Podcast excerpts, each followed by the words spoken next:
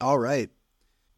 Gonna get the show rolling and uh, got some quick stuff to go over, and then we're gonna have uh, Carmela from MTech to chat about some really, really awesome stuff. I'm I'm really looking forward to it. Um, but yeah, I mean, we've uh, we've had quite the week. Like last week, I was talking about um, all the crazy things that had happened um, across the board, and I mean, of course, you know, we had um, some big events in crypto happened recently with um, the Ripple case, and then even in Hedera specifically, kind of on a high level with um, the proof of concept um, with Shinhan Bank for the stablecoin remittance test. Um, and then this week, we're going to talk about um, the uh, Reserve Bank of Australia with their, they actually did a pilot. So there's been a lot happening in the space when it comes to like these big real world use cases.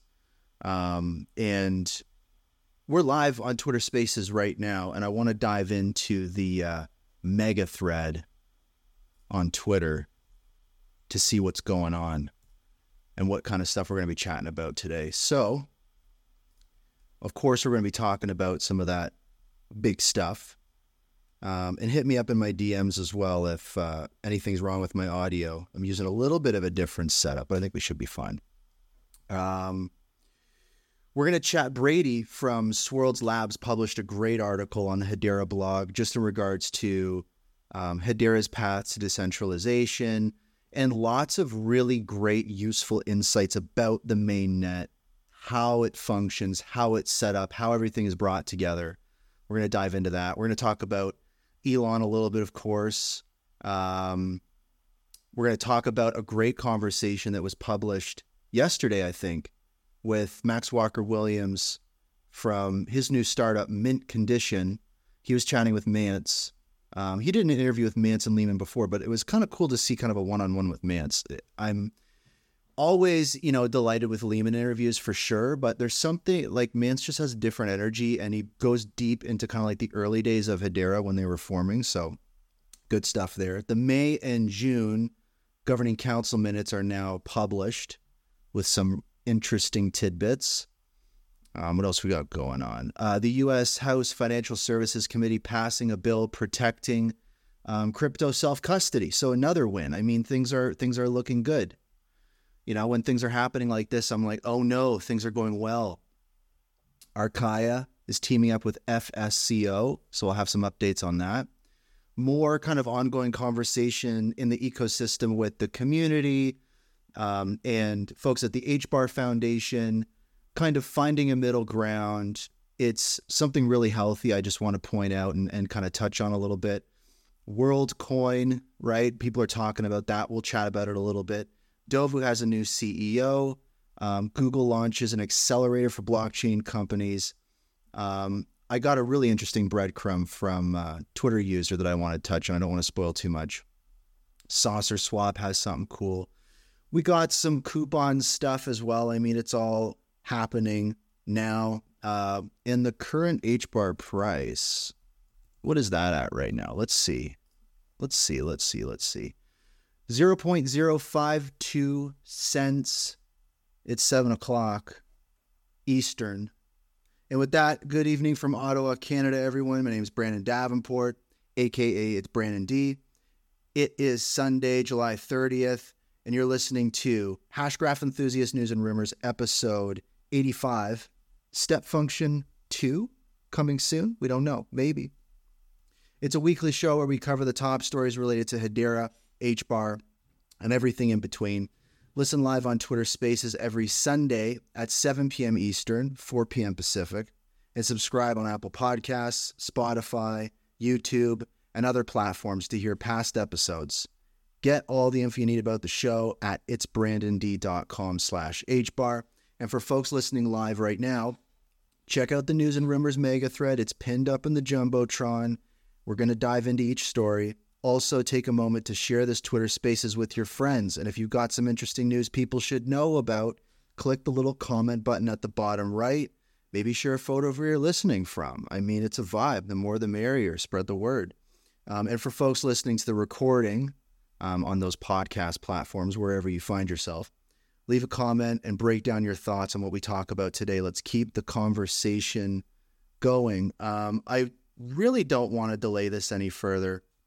Um, I want to bring her up to uh, to chat about um, all the stuff that she's working on at MTech. But first, I just wanted to kind of paint a bit of a picture here before we dive in because when I started my journey um, as a Hashgraph enthusiast back in 2020, it was a small but exciting world, right? It was a little community. Um, there were these early and interesting real world use cases, not the same stuff you'd see in crypto at the time. This was also a time when conversations surrounding CBDCs had started kind of heating up. And I adopted many of the opinions of those around me in kind of Canada and the US. You know, the government is controlling and tracking my money. This goes against everything crypto's about.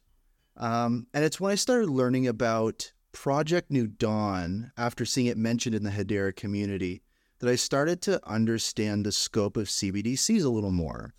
It's an initiative to address the pain points of a cash based population, including unbanked individuals and merchants. That's what Project New Dawn's about. And that word unbanked is when I started hearing more and more.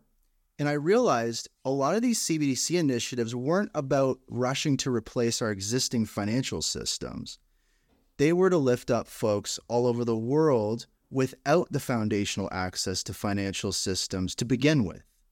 It was also cool to see the Microsoft logo next to the Hedera logo on a website back then. And I mean, there was a we started connecting dots and all those types of things. And in the list of advisors for Project New Dawn, there was Carmelle Cadet, previously at IBM as a business development executive, right? So another dot that kind of was connected. Um, and she's now the CEO of this new startup, MTech, which I've learned I've been pronouncing incorrectly. I got a couple DMs from people I was saying EM Tech, so MTech. Um, and it and I and by the way, I was doing that for years on countless episodes of this show. So, um, and basically, MTech provides CBDC and digital cash tooling for innovation and their clients and engagements include the Bank of Ghana, Central Bank of Nigeria, Central Bank of Bahamas, and the U.S. Federal Reserve System. They've just launched their CBDC Innovation Kit to the world. That's big. And this stuff is leveraging and being built on Hedera. And that's what this is all about. When we talk about real world use cases taking a long time to come to fruition, this is the process it always pays to keep watching and keep up with these big projects because there's big updates you might miss. I've been following this project for a long time and I'm happy to have Carmelle with me on the show today. So, Carmelle, where are you calling in from? How's it going? I hope everything's going well. Hi, Brendan. Well, it's a pleasure to finally make it. Um, I know the community has been so excited about what we're building, and definitely thank you for the support and thank you for the love. Um, I'm currently in New York City, and where I am, uh, where is uh, essentially home, um, and with my husband and my son. Uh, but you would usually find me um, across the African continent, um, working with our clients and really developing and um, executing our vision. Um, thank you so much for uh, putting in context the journey and of course, the perception around central bank digital currency, CBDC, um, that's something that, interestingly enough, I got super passionate about because it was a light bulb moment for me. Um, being originally from Haiti, where we have 27% banking penetration rate, um, I grew up in an, a very cash based environment. And when I moved to the US, I became fascinated at how cap access to capital changes lives. Um, if you think about how people access capital for education, for healthcare, um, to grow their careers, and it really impacts people's lives. And uh, since 2000, early 2000s, I had in my mind, I need to find a way to expand access to capital to people outside of the US because I truly believe that's my personal belief that no matter where you're from, the color of your skin, or how much money you make, you should have access to good financial products. So that's um, kind of taken a, a long, a long path to get here, but that's why for us, CBDC is a great tool that um, we're trying to navigate through, but also understanding the risks and the fears around um, government and you know some misconceptions as well and some confusion between government and central banks and how they work together and how they don't sometimes. Uh, but it's an exciting journey. Exciting journey. It, it it's really been exciting to watch because again, like I said, is I feel like most there. What I had so many knowledge gaps around CBDCs and I get the sense that the Western world is in a bubble when it comes to discussing CBDCs. And I wanted to kind of know like, it, it, is it the case that we really need to look at this through a wider lens? Because it feels that my idea of a CBDC is going to be limited to the experiences I've had growing up and living in Canada. It just feels like the folks truly in immediate need of technology, like you're building on Hashgraph, aren't on my continent in a lot of ways. Like it does feel like the true innovation is happening outside of this bubble. And so seeing, you know, Project New Dawn and MTech in particular and a lot of these other use cases being built on Hedera, that's been a key takeaway for me is like the scope is so much bigger than I realized. And I just wanted to maybe touch on that a little more and kind of get your thoughts on on kind of that topic because I, I get that feeling.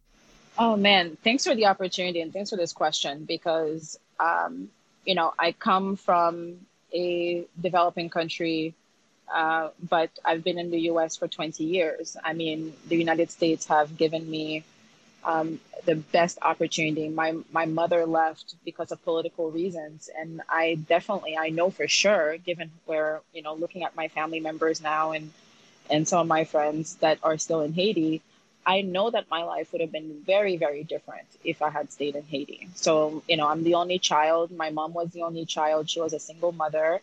Um, and one of the best decisions she made was to, you know, put me on a plane, ship me um, to the US, and then sold everything, you know, that we had in our home, moved to the US with 2000 in her pocket, $2,000 in her pocket. And we started from the bottom, right? I barely spoke English when I moved to the US um, I was doing my homework, you know, French and English. Kind of, I was coming coming home with a French English dictionary every day for the first three months to understand how to do my homework. Um, so you're right. There is a context. There is definitely a context and experience that drives what we're building here. Um, so when you think about what the how the U.S. or if you're a U.S. you know citizen or you live in the U.S. all your life, um, you definitely have a particular experience with money that is very different from how a lot of the rest of the world uh, experiences money. Access to capital. I remember when I first got a first $500 credit card from Bank of America in the US, it literally changed my life. That's how I paid for my first college credit. Um, you know, we couldn't get, you know, we didn't have green cards, so we couldn't get student, I couldn't get student loans. So I could only pay for one class at a time. And I was, I always worked full time. My mom always worked full time, and I went to school in the evening. Um, so it took me longer to finish school because of that, but I couldn't get access to student loans.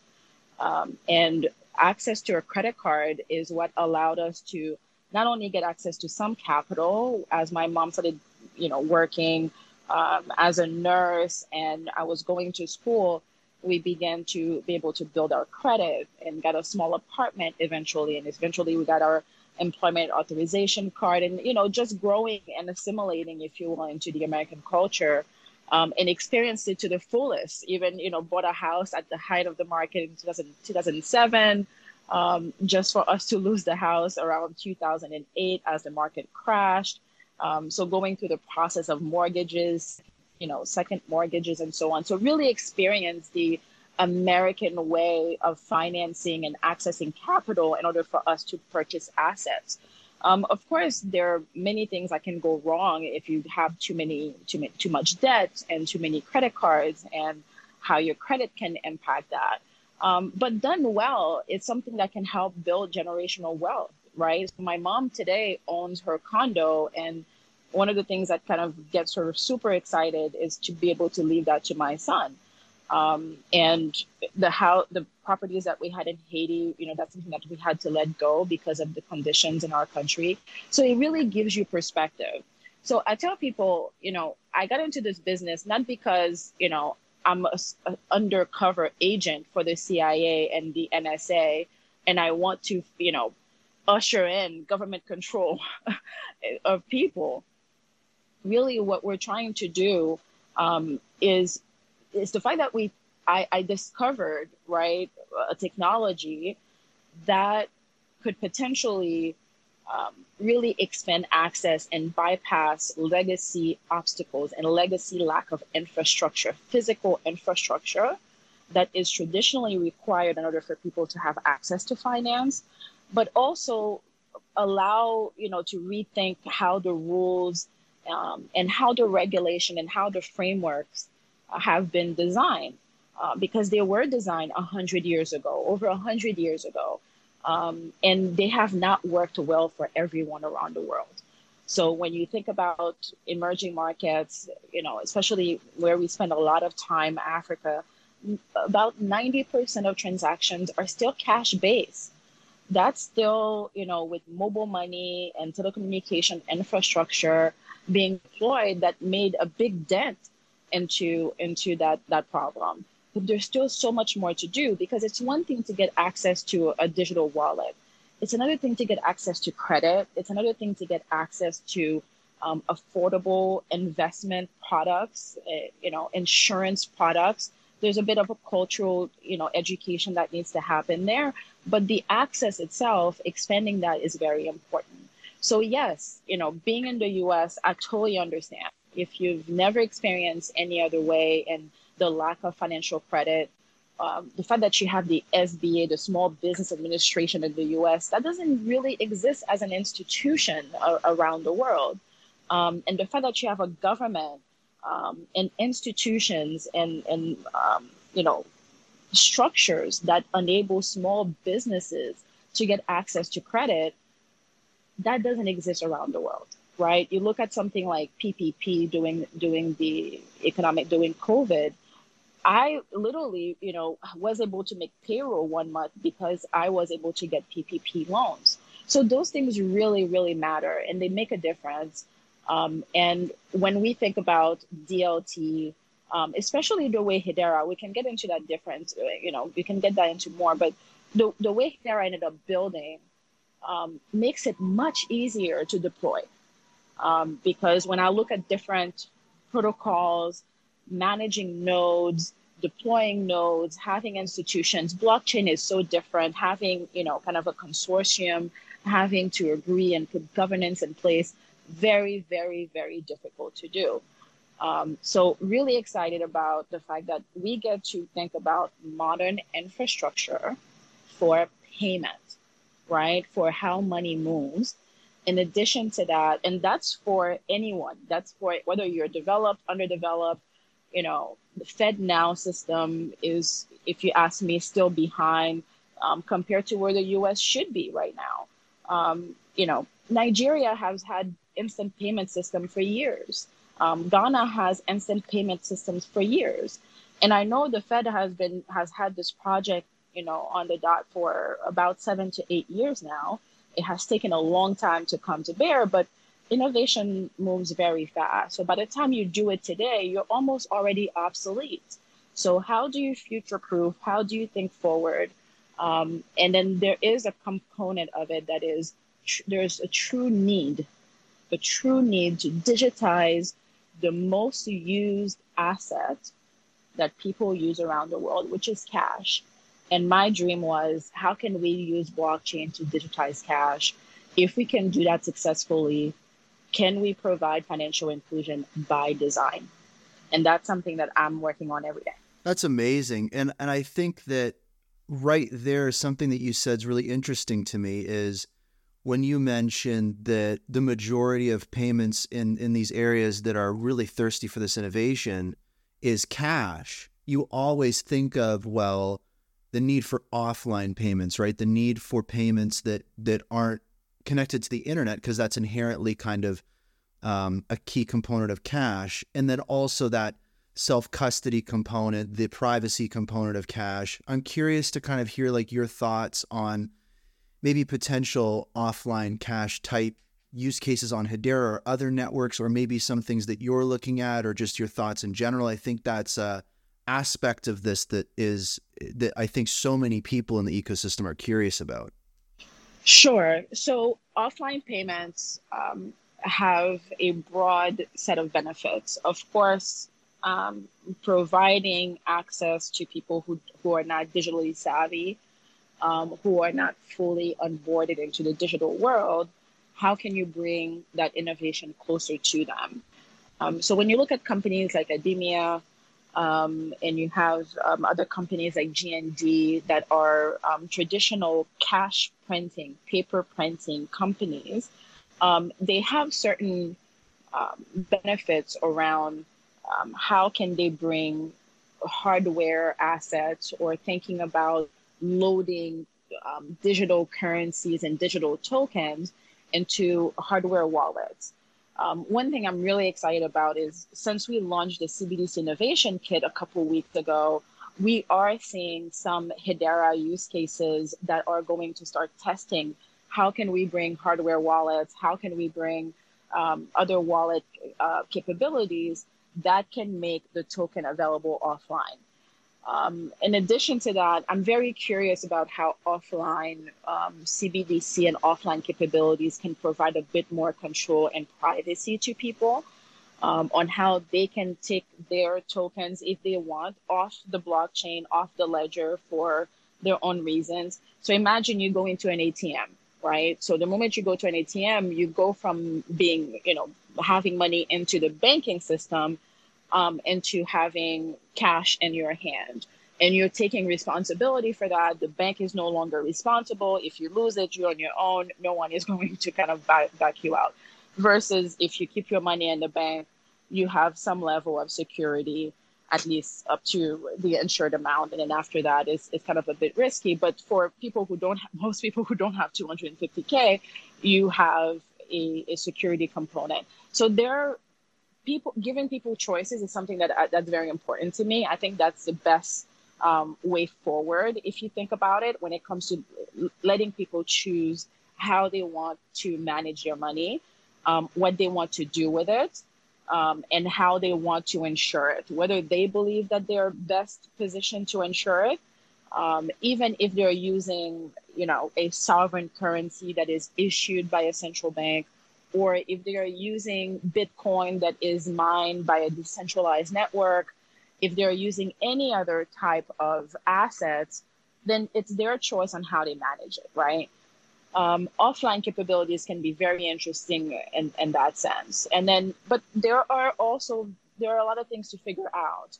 Um, one example I like to use is, you know, if you, if you bring offline capabilities um, to someone who's not digitally savvy, um, there are some trade offs. So imagine if the, the solution is to say, if you take the token off the ledger because now it's offline, right, or off ledger, um, in a way that you don't need a um, internet connection to use it, you don't need electricity other than to recharge the device that you're using. That's always going to be needed. But you find an alternative that does not require you to have network connectivity to use it, there are some trade offs there. There are some trade offs that have not yet been solved that I know a lot of people are working through. But how do you reconcile, right? How do you reconcile the ledger? Um, if the amount is being drawn out, so do you completely empty out the wallet that's on the ledger and then treat it as a prepaid card, right? That you give someone offline, and therefore the ledger and the issuer of the token is not responsible for whether you lose it or not. That's a big risk, right? That has been the case for Bitcoin. I've lost money in Bitcoin. I've lost Bitcoins. I've sent money to wallets that people did not receive on the other end.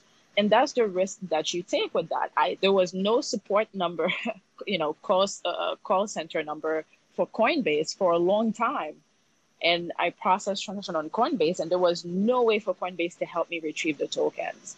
And that's just the nature of the game. For CBDCs, given that we're talking about cash, people want it to be like cash. Can you provide a way for you to have recovery mechanism?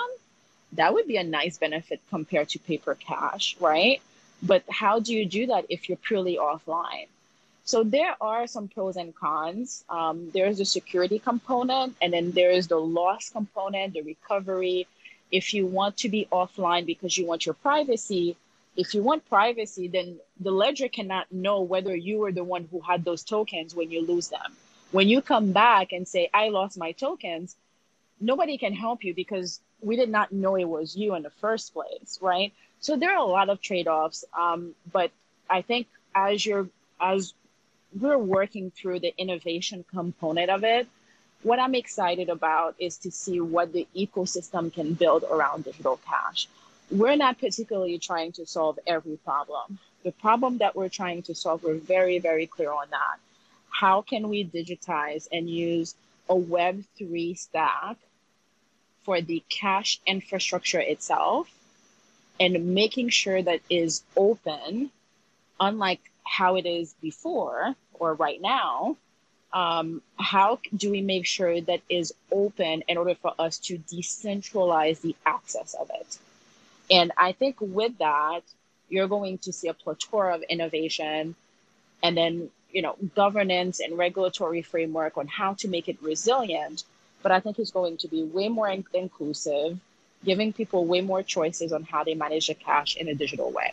Fascinating. Okay, so there's so much stuff there. Um, my brain just goes right away. So when you, so there's two things right away. So the first thing is when you're talking about kind of that agency over your assets, that kind of control, and also the recoverability component, we know that um, over at Swirlds Labs, um, Leemon Baird talking about his new um, decentralized recovery, um, you know, decentralized custody um, aspect, as, uh, um, you know, uh, library and development stack that they're putting out for everyone, basically open sourced. And just a quick recap for folks is like just as Carl said, it's like it's so crazy in crypto still how if you you know you lose your keys you lose everything there's no option to recover it. Or you can have someone have custody over your stuff and that has its own problems. You've probably seen people on twitter screaming at you to get your stuff off binance or whatever. And with Leemon's system with DREC basically you have these helpers and there's the, a helper could be a family friend or it could be a bank or it could be your lawyer or whomever it is that can help you get your stuff back. And and, and Carmelle, I'm curious, like this new type of technology entering the fold, do you see that impacting and, and maybe um, accelerating or expanding what you can do with with offline kind of digital cash? For sure, for sure. I mean, the recovery component is a big, big problem that uh, people haven't solved yet, right? And I think it's a it's of course um, true to form for for Mance and, and Leemon to kind of like take that on. Um, same thing with the identity component. I think that's a very interesting side as well. How can you leverage decentralized identities um, in order for you to either validate and allow others to help validate who you are um, in the case that you need it, right? And I'm I'm always thinking about, you know, not how do we not let the 10% stop the how we could help the 90% right and this cases around recovery on offline capabilities a lot of people can manage their funds. A lot of people are not going to lose it.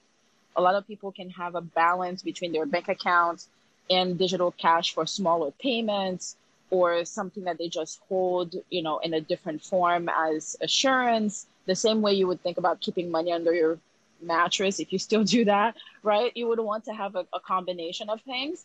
Um, but the the recovery component and when hedera is talking about this is how do you um, enable the ecosystem to validate in an independent way right and that also requires governance and i think you can only do that when you have good governance right? When you have a trusted system, that's when you can actually tackle those problems. Because if I'm if I need to pay a miner to validate me, you could see how there might be conflict here. Right. Instead of having a component that is truly independent and to say, and if I show up and say, look, I lost my tokens or for whatever reason I got hacked, here's how much I had in my wallet. Is there a way for an independent ecosystem to say, yes, this is what happened, and that wallet had a balance as of this date, and we can validate that this was the wallet and this was the owner eventually that was there's a and of course at that point i think one, one thing that's very important for people to realize is that at some point along the lines when you when you want to tap into this there is a component that needs to verify who you are right? So that's the trade-off sometimes around how do we enable an ecosystem when we need it to validate who we are while not having to divulge or keep our privacy for the 90% of the time or for maybe 100% of the time if we are if we never need it. Right. Absolutely. That that makes a lot of sense. And and i mean on this kind of topic of privacy and ownership and these different things i wanted to to circle back a little bit on kind of the topic of what's the what's kind of the sentiment about these types of technologies not just from the conversations that that you know I'm seeing in my Twitter feed, but also on the other side, right? Because along your journey, you've met with many folks in government and at central banks and probably regulatory agencies, and I'm curious if you could paint us a picture on how these folks generally view, you know, DLT, crypto, and CBDCs, or at least kind of the sense you get. Do they view it as a threat to an existing system and resist? Or as an opportunity to exert more control over the population? Or are their views more measured, rational, and aligned with us? I think this is kind of something I'm trying to grapple with myself. Yeah. So let me let me start by saying that there will always be good governance and bad governance. Okay. Let me start with that. So right. I won't speak to say every central bank and every government will never do anything wrong. I'm not naive and we shouldn't be either. Um, however, the influencers and the leaders and the what I like to call the modern central bank is not in the business of wanting to control people. I think people don't realize how legally restricted central banks are. They get their legal mandate. They exist through legal mandate and they can only do what governments allow them to do. And I think if you're in the US and watching what's going on right now with the Fed, this is not an easy task, right? If you have good governance, um, you will always find it very hard to change laws. I mean, that's why regulation takes a very long time to pass sometimes, right? Where putting something through Congress or Parliament you know, look how well respected and ha- happy everyone is about MiCA in Europe is because it, that was a big, heavy lift to do, but it's been years in the making and it's been transparent and it's been, um, and it, there's been an engagement with the ecosystem on how to do that. I totally get the fear that people have, especially what you're when you're watching around the world, and there are so many news every day, especially with with social media now. That kind of reminds us that we shouldn't sleep like I like to say, we should actually stay and, and should not get complacent about what could happen. However, the conversation that is publicly being, um, or that is being kind of making its way through the public, I think, even not even behind closed doors anymore, um, is that the central banks realize that there's a trust problem and how do they address that? It's something that um, will take will come over time, and the communication has not always been something that they have done well. I am of the personal belief that central banks have a major PR problem, um, and that there are certain things that they just don't do. For example, today, every financial system runs on a central banking infrastructure let's be real, right? If a central bank wanted to control you today, if they if that was the business, they could. So then when I say that, people say, well, fine, but CBDC is going to make it easier. Maybe, maybe not. Maybe it will actually make it harder. The beauty of Web3, I think, and especially when it comes to distributed ledger technology, and the openness, the ones that are more open instead of opaque, really, in a way, can provide some natural hedge, right, against what a central bank can and cannot do. Um, and it's a very complicated issue because central bank, as the main financial institution that the rest of the financial infrastructure or financial ecosystem runs on in a particular country, has a clear responsibility. And but there's also national security issues that they have to take into consideration right? Other countries may take advantage of what they do in order for them to topple their e- ecosystem and their economies. Whether you agree with it or not, you will always find people on either side of an argument to say that. So then a central bank is thinking, okay, so I have a duty to provide financial infrastructure to citizens. I have an economy to try to help to boost let's not debate macroeconomic policies. No one wants to be a central banker. Okay, you don't want to be Clinton Powell. Right. I don't want to be Christine Lagarde. It's a very tough job. I mean, we can be on Twitter and talking about it all day, but no one will sign up for the job. Okay, but at the end of the day, you have an innovation that's happening that's introducing something that is running globally via codes that you can't particularly see, it's very attractive for the freedom component of it. But you also have to admit it's a very, very threatening component to stability. And for the most part, especially in developed markets, we have a lot of stability. We have more stability than we've ever had when it comes to our financial systems most of us were not impacted by SVB. We were more impacted by FTX. We were not impacted by SVB failing. FTX and Binance and everything that happened there, I could go on for days. But you have a financial system that has some a framework that gives you some level of stability. When you go to sleep at night, you're not expecting tomorrow that your money is going to be gone. And I think sometimes we take that for granted. That's a that's a really great point. It it goes back to kind of the, I think the realization I'm having that a lot of people are having is, you know, they're you know, and, and even just what you're saying is realizing there the conversations around how much control do central banks have over our lives and whether they're using a CBDC or not are kind of two separate conversations. There's not that much of a correlation. You're you're right that they could exert that control kind of now if they wanted to, and the argument could be made that CBDCs could make that easier to do or it could make it harder to do. It's it I'm it's it yeah, I'm I'm realizing now it's kind of two separate issues and yeah, it's not always about re, you know, reinventing what we have. There's places that just don't have any of this infrastructure or or close to what we have that this is the this type of CBDC infrastructure leveraging DL, DLT is just the best starting point because um, what we have is outdated. Um, so it's just it's really fascinating, and I mean, what like so I want to unpack the EMTECH CBDC innovation kit. I'm very curious. Can you explain the main problem you guys are solving? who that problem you're solving is for and what the next phase looks like and maybe why the Hedera community should really be excited about this. Oh, okay. So happy to to jump into that.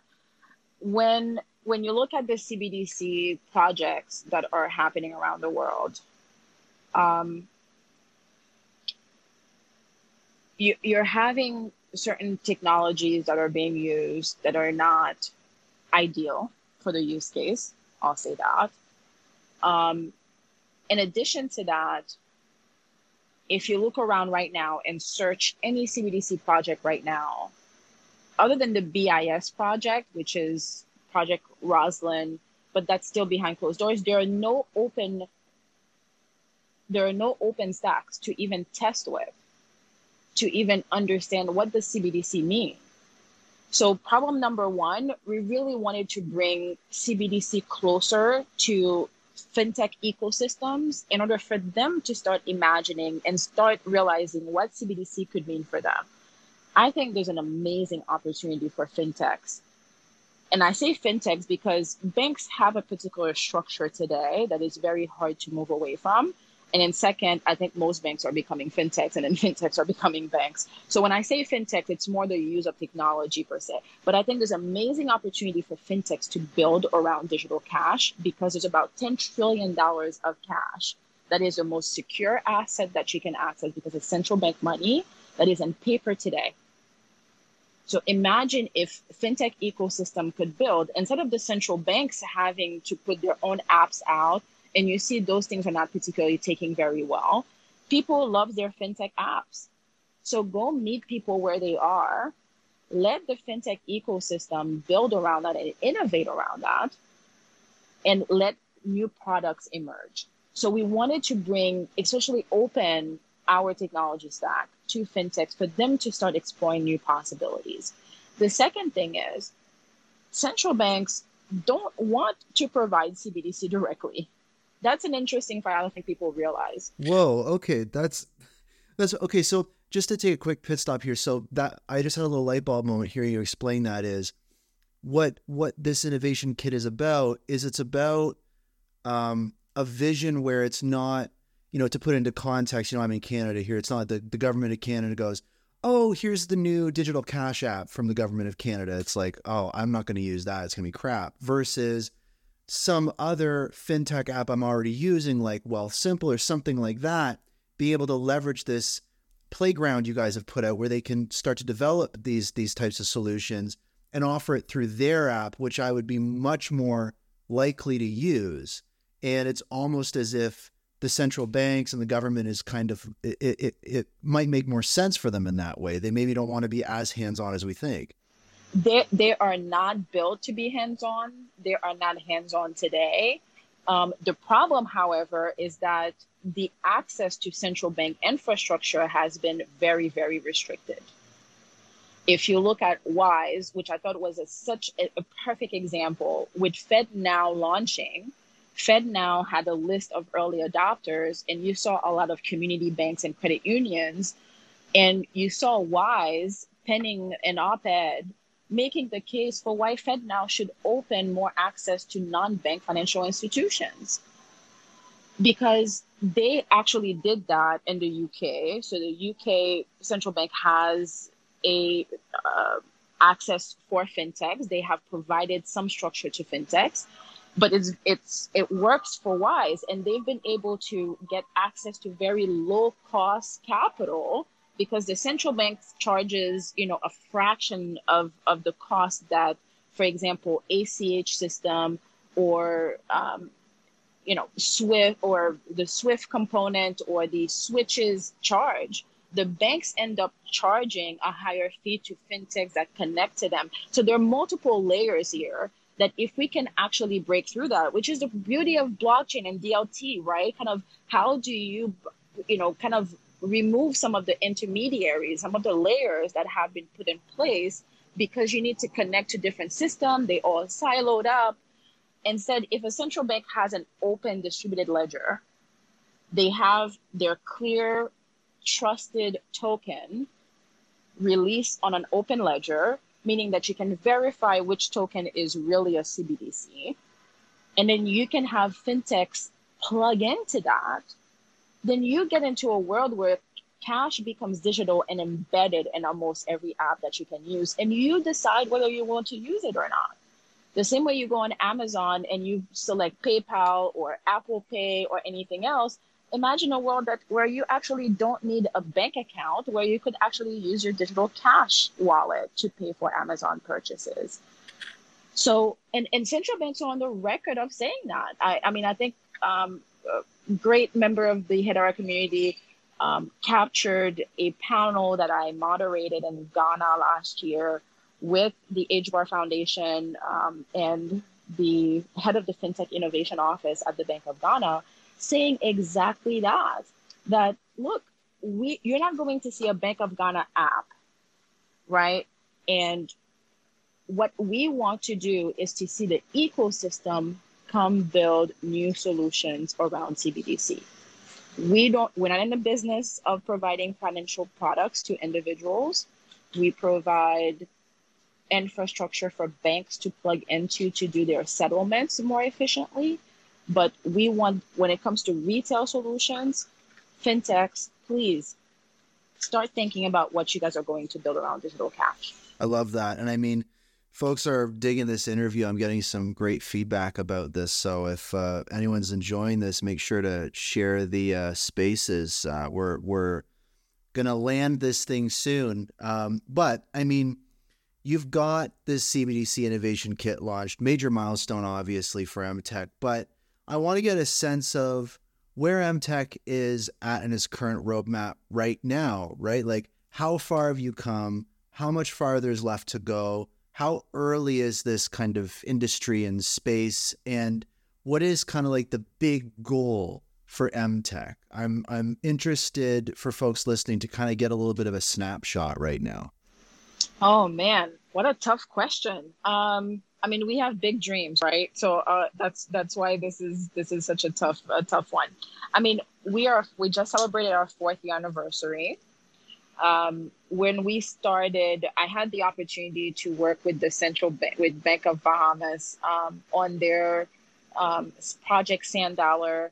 Um, and the team that's working and developed the solution did amazing. Um, and just to give some some context, I know you, at the beginning you you mentioned a few central banks. Um, EMTECH did not exist yet when uh, we at IBM won the Central Bank of Bahamas opportunity. So the company that ended up um, getting selected for Central Bank of Bahamas was NZIA, and I know the team very well. We worked together, architected this thing. Um, it was a long shot. It was a very long shot. You know, I came to my desk one day and we said, "Let's go for it. Let's go for the RFP response."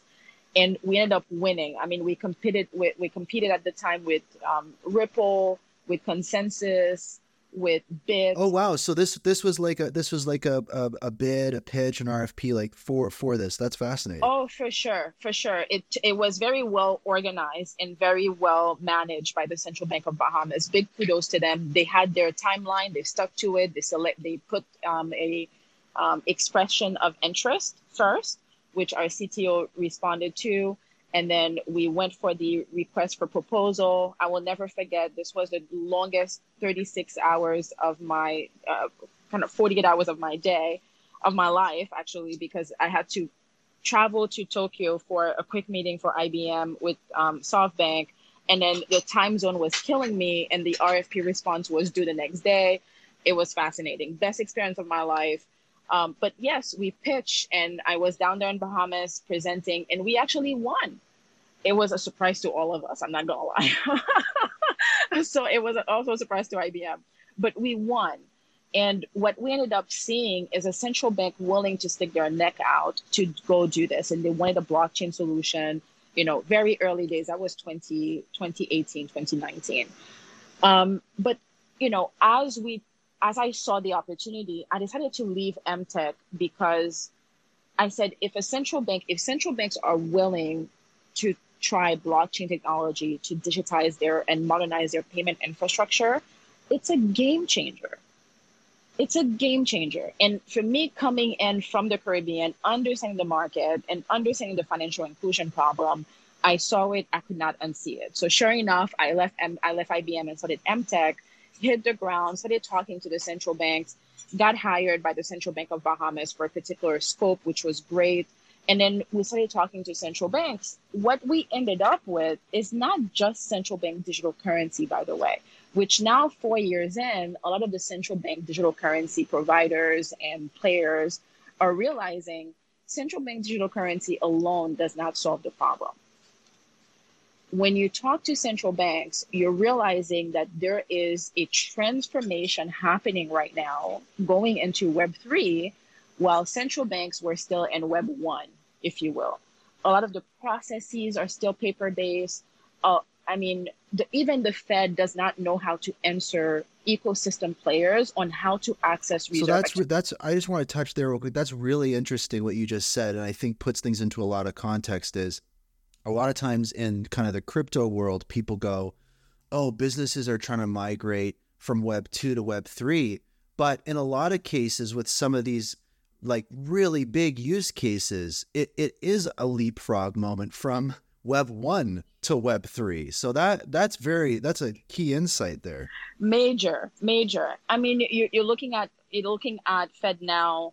Essentially they went into web 2 a little bit with FedNow right? Um, I think with the APIs and with the ecosystem engagement and so on. But the DLT component brings a very, very different um, kind of nature, if you will, when it comes to the same financial transactions, but new risk um, or different risk being managed, having to be managed differently given that you're more 24 7 you have more players in, in the ecosystem you have you know stable coins that are backed by deposits you have stable coins that are backed by crypto you have you know algorithmic stable coins and those things are all new. And as a regulator i remember that was a conversation that kind of got me into the regulatory sandbox I remember sitting down with the, one of the regional central banks in Africa and, you know, kind of pitching and say, blockchain is coming. You guys, you, this is the best thing that's going to happen to central bank. Here's what Bahamas is doing and so on. And then the, the response was, yes, we get that. But we hear this thing called Bitcoin and we wake up in the morning and two or three hundred million dollars just left the country. We are not the US, right? Our economy cannot sustain that how do we get our arms around that? How do we understand this innovation that's happening before we can even think about how do we bring our own innovation? How do we bring innovation into what we're doing? So that's where the regulatory sandbox idea really came from, as far as we need the ecosystem, we need the policy, and then we need our own stack to be more modern. And that's what we call modern central banking infrastructure. And that's what EMTECH is. We are a modern central banking infrastructure company. And we are technically the only one right now. I don't anticipate that to stay to stay at this forever. Um, but we took a shot at thinking about central banks as a customer segment, which most people never do. People either run away from central banks or are scared of them, never want to think about them. Um, but this is the opportunity that we see and we think if we can modernize, if we can take a long term view to make sure that um, regulation works for innovation and innovation is safe for people, that combination is very powerful. And this is the best place for us to impact that. Right on. Yeah, it seems that the best forms of innovation are driven by necessity. And I think that that really paints a picture. I think that a lot of the most exciting things in this space are going to be happening all over the world. Um, and I mean, you've mentioned this is I want to bring it back in kind of to the the kind of Hedera space as we as we wind things down here. Um, and I mean, I've got so many news stories after I, after I'm done speaking with Carmelle guys that I have to go over. So I I'm gonna get people going like, oh, the show's too long. I don't care, guys. This is a great conversation. So, um, now you no no I we're gonna have to do a part two at some point because like this CBDC stuff, it's so I maybe it's just because there's so much happening right now, but I just get this like information overload and actually being able to have a con- like that's why I love having this show. Honestly, I just I made this show as an excuse so I can like have conversations with folks like yourself so I could just kind of learn like about these things and and in in a short conversation you just learn so much. Like I already feel like I have a much better idea about like what CBDCs are about, where Hedera comes into the picture, and like a bit of a call to action for myself to really make way more of an effort to kind of expand my my horizons when I'm looking for cool things happening um, in in the crypto space. A lot of the times, those things aren't happening in my backyard. You know what I mean? So that's that's really what's about. But I mean, just in kind of the Hedera thing, I think something that people find really fascinating, and I wanted to kind of take a moment to touch on was You've mentioned a few times over the years that you do not hold any HBAR, even though you're building the future of CBDCs using Hedera. I think I know the reason. I think a lot of people know, but I'm curious to kind of hear you thinking about it, just so kind of folks can kind of understand that that component of it and kind of your position and everything. Uh, thanks for asking. Great question. I mean, I I always wanted um, to feel comfortable walking into a client and talking to a client and said, we have the best stack because it is the best stack, not because we have a bag that is going to go up if you actually buy our stack, right? Um, that for me is way more important than holding a token and for us to actually have a price component that might be perceived as conflicting. That matters a lot to me. And that integrity into when I walk to a central bank, and this is why people sometimes people ask me, it's like, are you in a Hedera company? I said, no, we're not. We have no exclusivity deal with Hedera. We don't hold HBAR. We hold HBAR for for gas fees, right? So we have to re up because we are people don't think that we're having TPS. The beauty of it is that you guys can't tell, but you know we have to re up on our on our wallet to pay for gas fees for the testing that we're doing for the innovation that we're doing. And I think with the innovation kit, there are going to be more transactions running on mainnet and testnet. Um, because some some transactions we we find we want to be able to test the performance of mainnet um, but some transaction we do on testnet. So we, we do need HBAR for, for those transactions. But personally, um, I, I don't hold any HBAR because I don't want that perception of conflict. And that's very important to the business. That's very important to me. Right on. Yeah, I, I, I can relate to that 100%. I mean, as that credibility, and it's a tough spot to be in, like at, at this really kind of when you're on the, the bleeding edge of technology – there already is so much fear from so many people when when you're talking about things that they might not be knowledgeable in. And sometimes the best opportunity to build trust with a prospective client or or account or anything like that is to give them advice that goes against your own best interest. It shows kind of your true character and i think that alleviating yourself of that i think it's a good move. I think it surprises some people but i don't know. I think it's a good move um, especially for someone in your position. I, I hope people understand that. I mean, it's it's it has nothing to do with whether the token is good or not, or whether people should hold it or not. Absolutely not. I mean, the computing power. This is a new form of computing power. The same way you buy into Microsoft, you know, stocks because you believe in Microsoft as a company.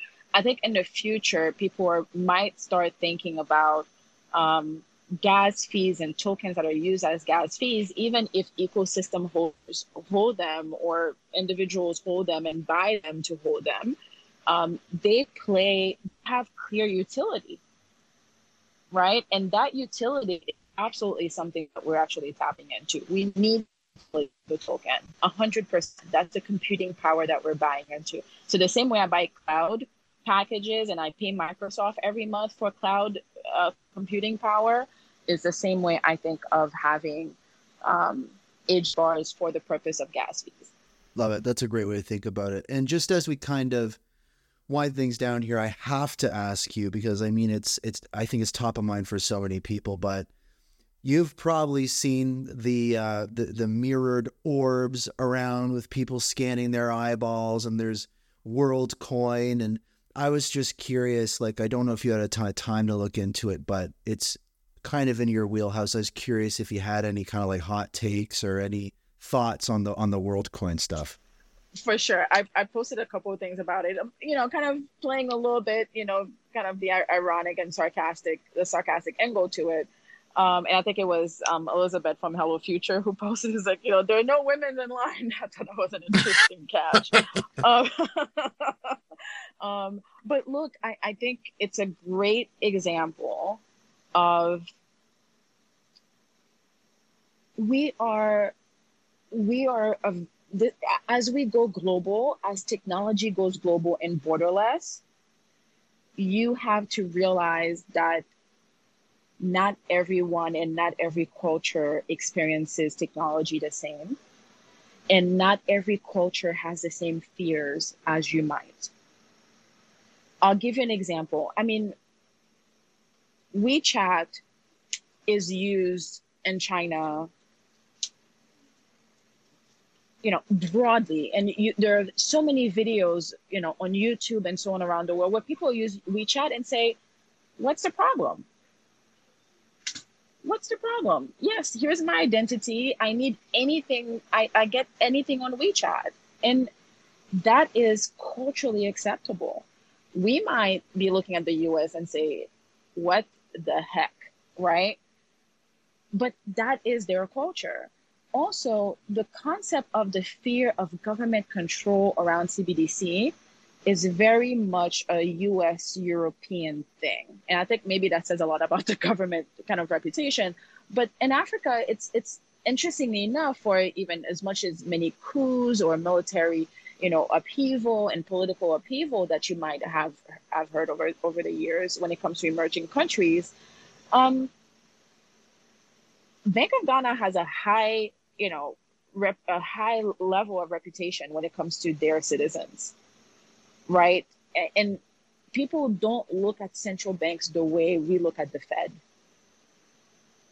right? And the idea is sometimes there is a component of culture that is going to eat technology for breakfast, lunch, and dinner. Right. Okay. So what? And I think it's important for people to realize that. And then privacy is very diverse. So if you're going to do CBDC around the world, yes, I understand that some people might want privacy and want the most private and uncontrolled.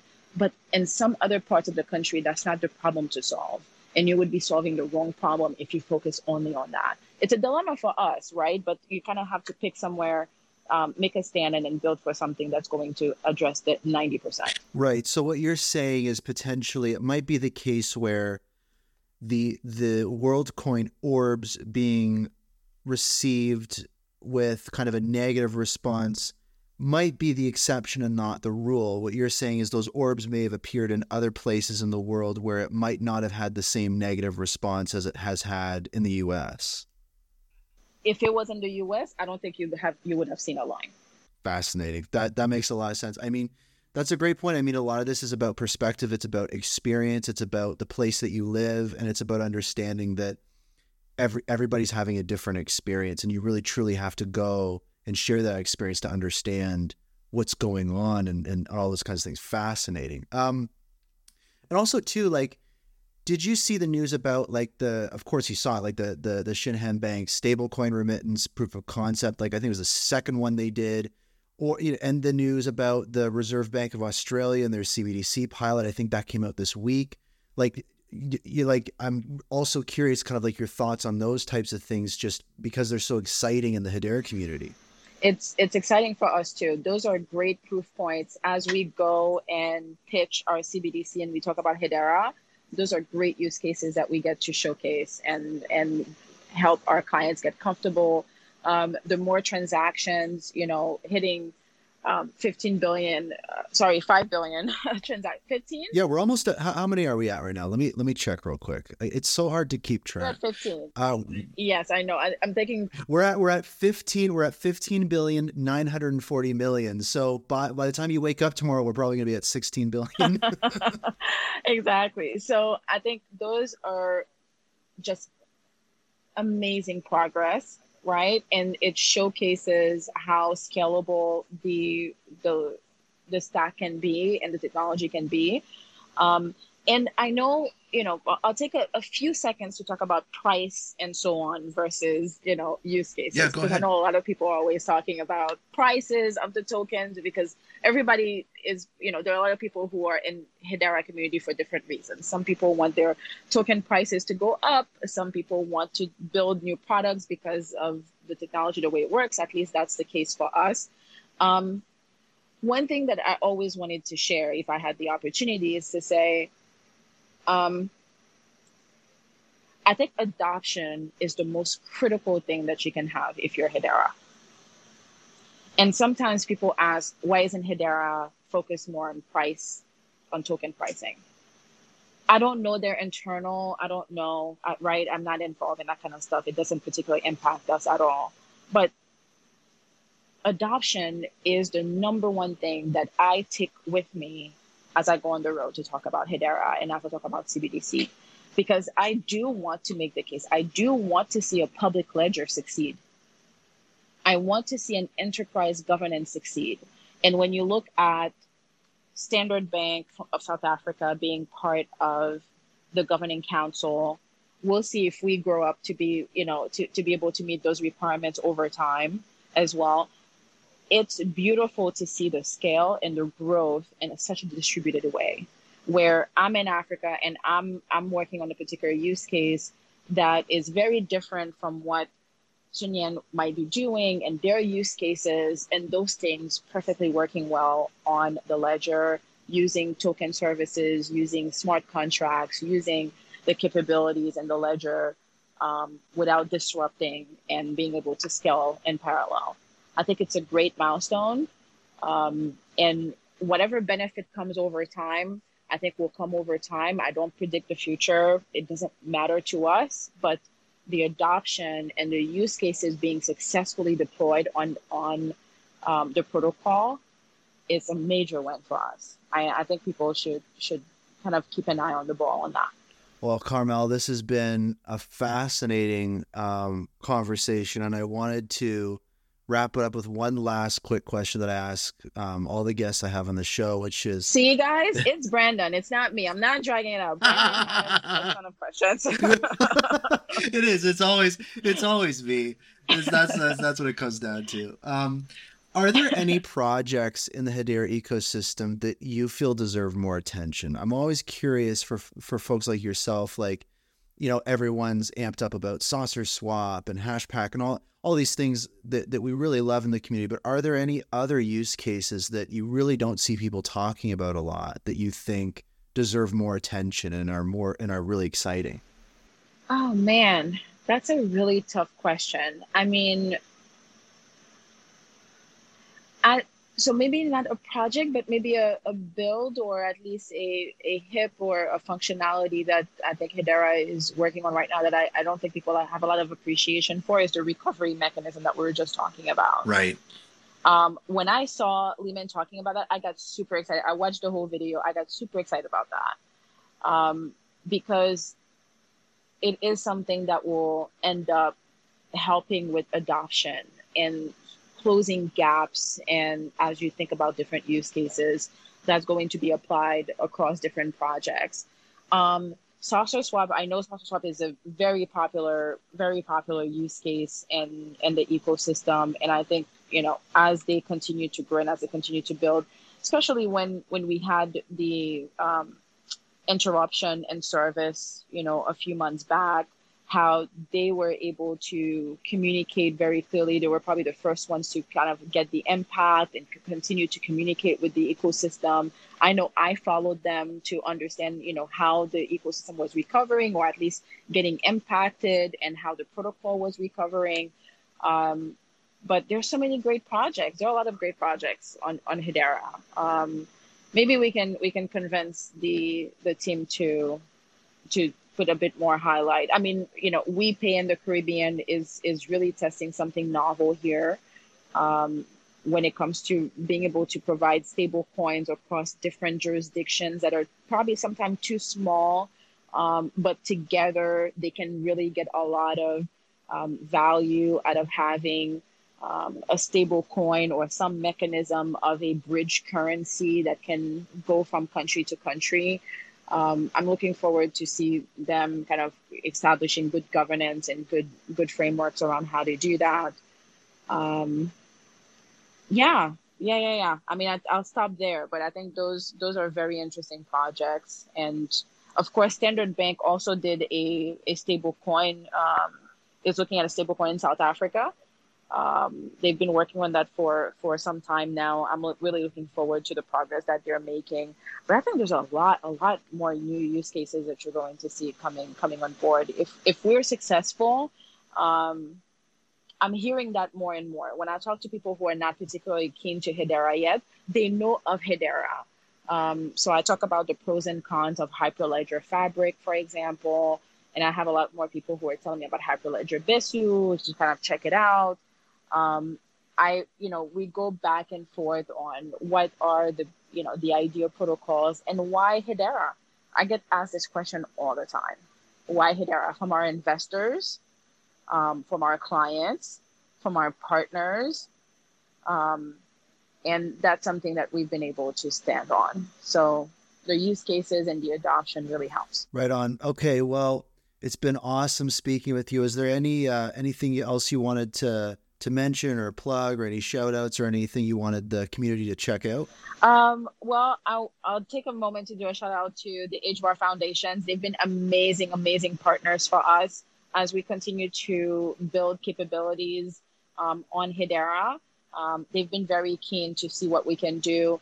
Um, the Hedera, um, the Hashgraph Association out of Switzerland, um, hopefully is something that we can definitely partner with them. I think those guys are amazing, right? Kind of thinking through how to put structures in place to enable use cases. Uh, because sometimes it can be very difficult uh, to kind of be in the wild by yourself, um, trying to prove out certain capabilities. So having good partners, I think Hedera did that very well of establishing those groups and those ecosystem pillars, if you will, to, to help us continue uh, to build and present to central banks and of course now to ecosystem. I think the CBDC Innovation Kit, by the way, is accumulation of our partnership, right? For us to be able to build, bring a CBDC, by the way, the CBDC Innovation Kit includes a fully simulated CBDC token called Beyond Cash on it is deployed on Hedera using to- Hedera token service and using Hedera consensus service. Um, the API, the open APIs that we provide for anybody who signs up allows you to get a institutional wallet for you to simulate and ha- and we we disperse or at least um, provision the wallet with some tokens for you to start your test and then the apis allows you to create wallets via your app and the wallets are hedera based wallets um, and then the other APIs allows you to execute transactions on the on mainnet and testnet. Um, this is very exciting for us, guys. It's been years in the making. Um, such a great milestone for us. I always wanted to see fintechs really tap into what they can do, especially when it comes to financial inclusion, and that's very much aligned with what we see the central banks want to want to enable instead of them bringing their own solutions to market. Um, so I think the partnership has been great. The community is amazing. Um, I I would ask people to kind of just stay engaged, right? Because um, having a community around public um, ledger is actually a key component to sustainability. Um, central banks don't have all the resources um, in the world, and private companies um, also have their own priorities. Having a decentralized community that can jump in at some time to either help solve problems, think through new new opportunities, invest time and discover issues. I've had people who DM'd us and say, I think there's something wrong with your website. I appreciate that so much. And sure enough, we took the email, I sent it to our head of engineering, and they did some tweak for our security framework and it was something that we needed to do right? It was nothing particularly major but it was something that someone took the time with a white hat on you know doing some checks validating and making sure that we have integrity in our system. And i think that's so so so important. That's going to be important in the long run. Community is key. I love it. Well thanks again so much for stopping by. We'll have to have uh, another conversation soon. Sounds good. Thank you so much Brandon. Take care guys Right on. Okay, well, that was a fascinating conversation. Um, I feel like my brain is bigger. It's grown three sizes after that conversation, especially about the CBDC stuff and everything. A lot to think about, a lot to look into, um, and uh, just awesome conversation. It's, I've I've really been looking forward to speaking with Carmelle. So, um, so happy we can make that happen. Now, I want to dive right into um, another big item we have for the week, which is an interview that Max Walker Williams did with Mance. And this video is really interesting for a few things, for a few reasons. And for those unfamiliar, Mance Harmon is the co-founder of Hedera, right? He's the peanut butter to Leemon's jelly um, he's one of the reasons that we have Hashgraph to begin with. And when he does these interviews, like when Leemon does interviews, it's interesting because he can bring so many technical insights. But when Mance does interviews, it's really interesting because he can bring so many business insights and kind of high level components and aspects about the history of Hedera. So I watched the interview. I encourage anyone to watch the interview on Max Walker Williams' YouTube channel. But I just wanted to go through some of the notes that I took on the video of some takeaways that I thought were like the most interesting and maybe share a few quick thoughts.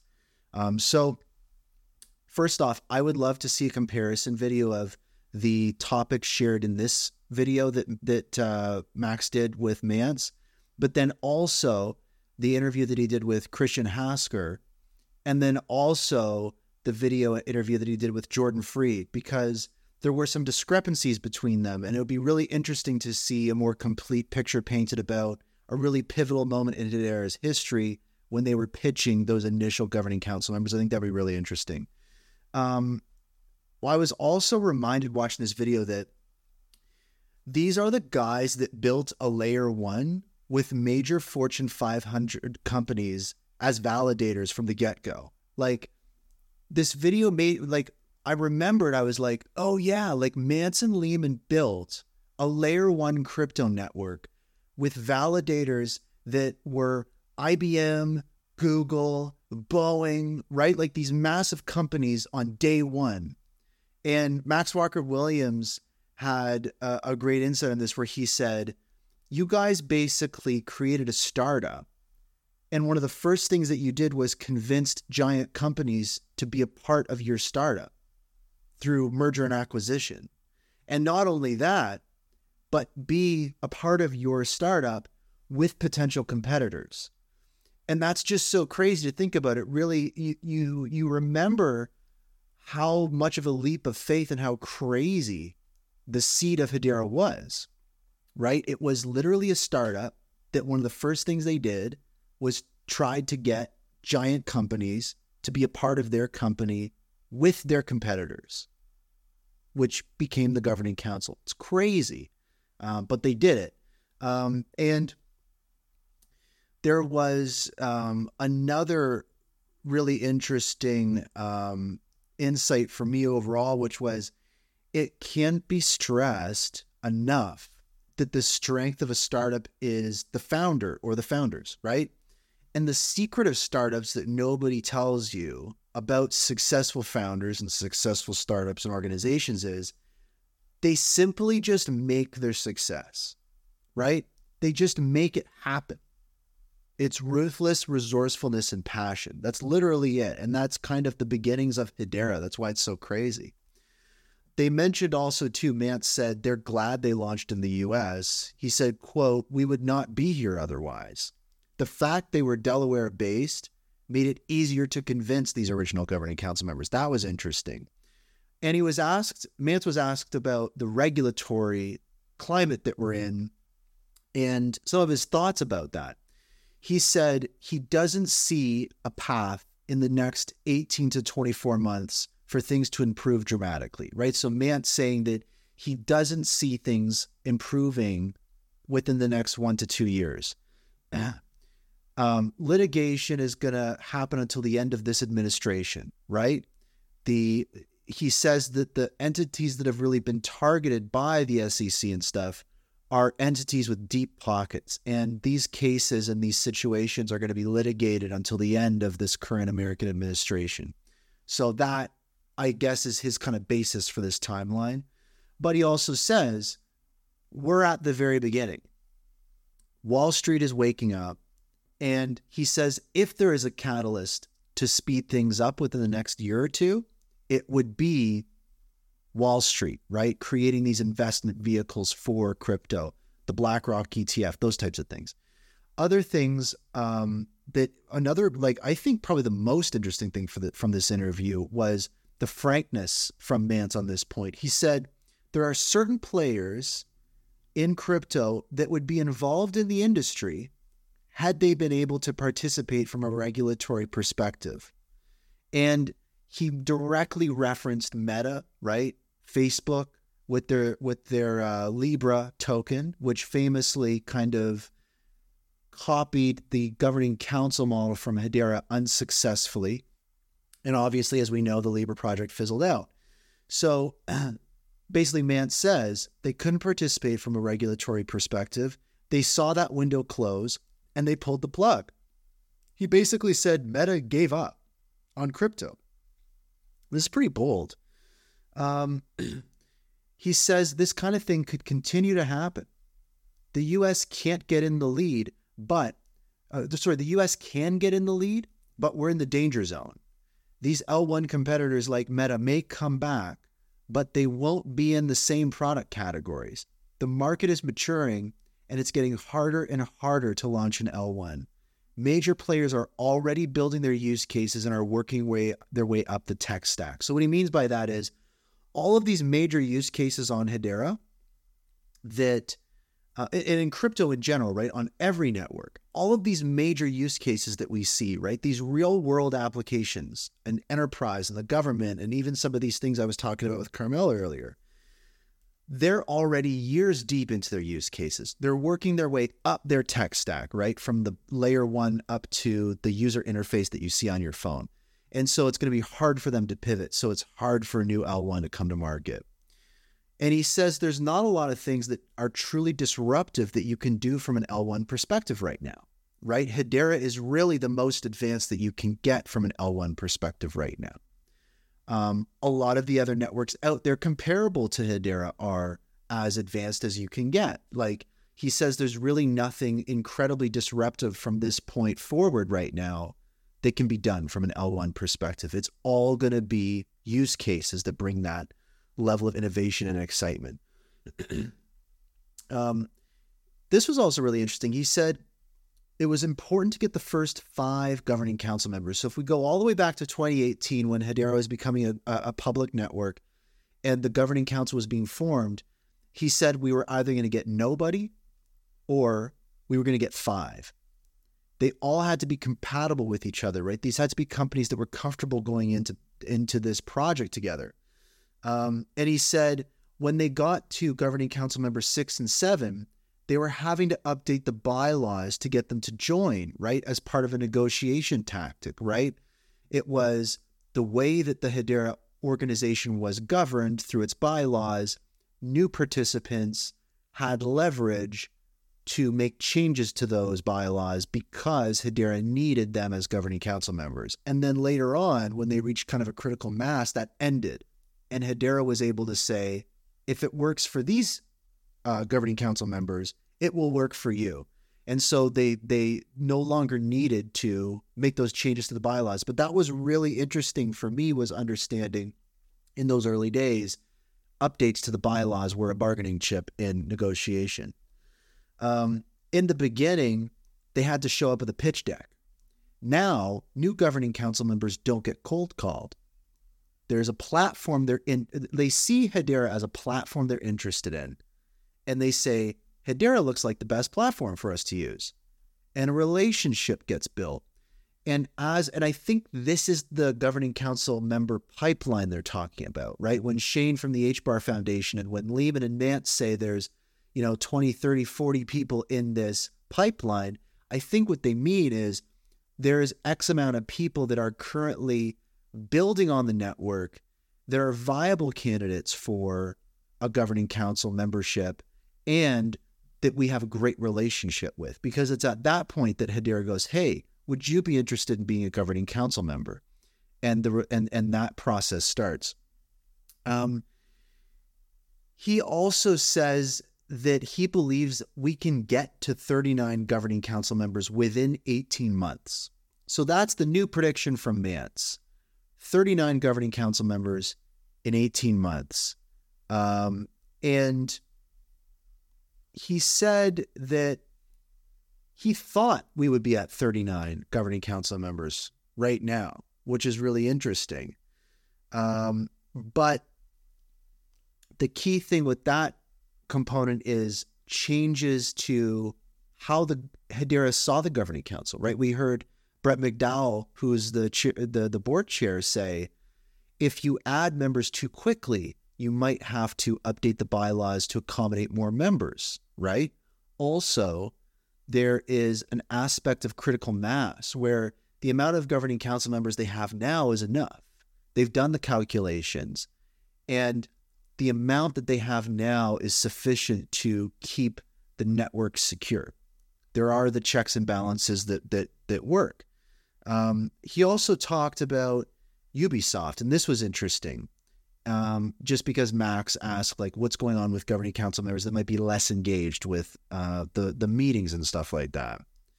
Um, Mance said there are some governing council members that are primarily focused on their own solutions. There are some governing council members focused on the governance. Right? He said there's a few, and he's not going to name any specifically, but obviously Ubisoft is included, that quote aren't really involved at all and I guess that's just kind of the rule of groups like this is you're going to have members that either go through phases where their involvement is drastically reduced or drastically limited. And it's disappointing to see, but we can't expect a governing council with every member of that governing council being highly involved. There's obviously going to be people that drop the ball in some respects. That's why there's term limits. And that's another thing he brings up is it's not like the predictions and speculation stops when we reach 39 governing council members. It's a revolving door, right? It, there's going to be new governing council members joining throughout the years, and there's going to be existing governing council members leaving throughout the years. So there's going to be a constant wave of speculation and predictions. And it's not so much about when do we get to 39, because we may get to 39 right? And we might go back down to 34. And then we might go back up to 37. And then we might go back down to 31. This governing council is a breathing, growing, revolving um, council for governance that's term limited. It makes sense. It's a, it's a good perspective to keep in mind. Um, he also highlights and, and he really kind of tries to drive this point home that Google is one of the most active governing council members on the committee and he specifically said they are very vocal at the governing council meetings and have helped establish policies. Um, asked about AI, he says there isn't really a risk of AI for Hedera. Um, and he said when he and Leemon met on a team of five back in the early 90s, it was a team focused on mach- machine learning research, specifically reinforcement learning. And one of the papers that Google used for their Go related projects referenced Leemon's work.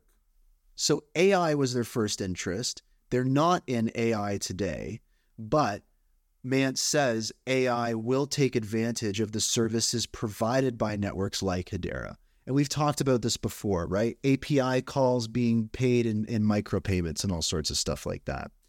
He said also, too, on the topic of revenue for Hedera, right? We're talking about the amount of money coming in the door for Hedera, which is critical these days. He says there's no straightforward answer for how many transactions are needed. An outsized proportion of revenue will be driven by smart contracts. He says HCS, although it's 95% of the transactions on the network, HCS only represents about 75% of the total revenue. Mance estimates that 10,000 transactions per second would put Hedera as cash flow positive. He says this won't happen next year. So that interview really great gave us a really good um, holistic idea and snapshot of where Mance's head is at right now in regards to Hedera. Um, great interview. Go check it out. Other great, two other great tidbits were Mance saying 1 billion transactions every two weeks is a drop in the bucket. He says it's one enterprise with one use case. You can do that 500 times. He goes on to keep talking, but he says, perhaps I should stop talking. So that was a really interesting moment in the interview. He's getting very excited he's he's expressing that listen you guys are excited about a billion transactions every two weeks. That's nothing.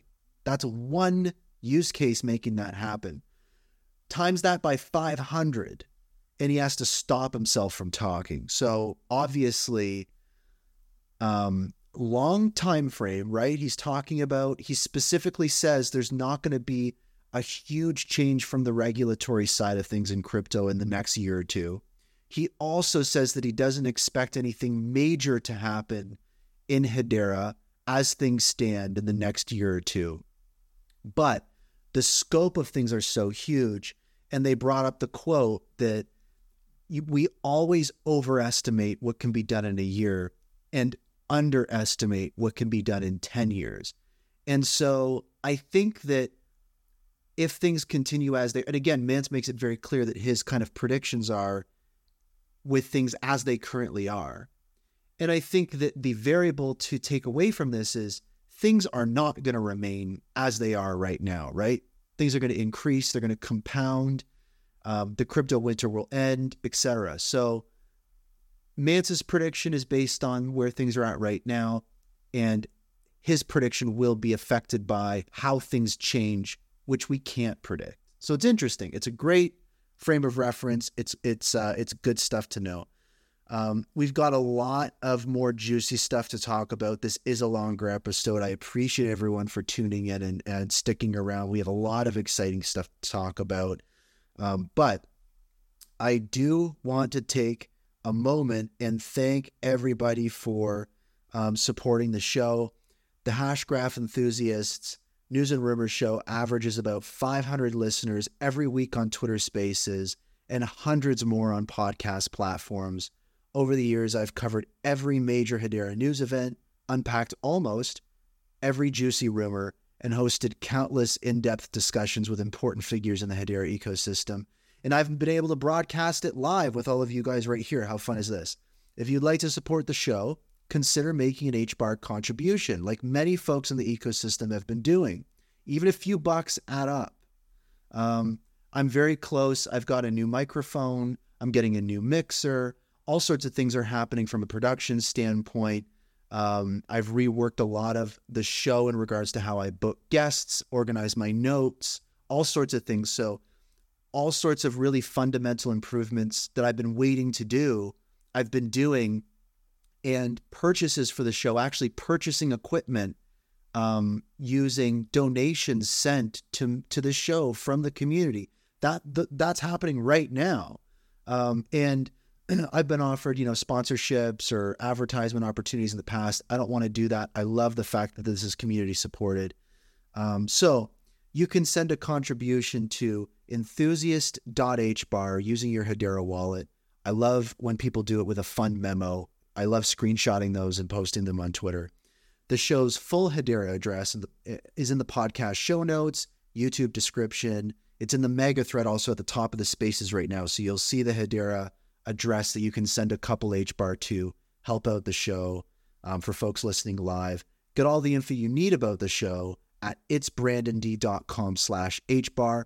Also, quick quick mention, leave a rating and review for the show on Apple Podcasts, Spotify, Google Podcasts, and leave a comment and a like on YouTube. It helps big time. The Hedera community is still small. I hope this show can help things grow. Brought to you by listeners like you.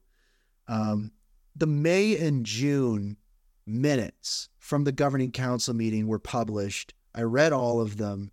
I've got some thoughts. I've got some key insights. Let's dive into it right now. So, first off, they've got goofy file names. I just wanted to mention governing council folks, people.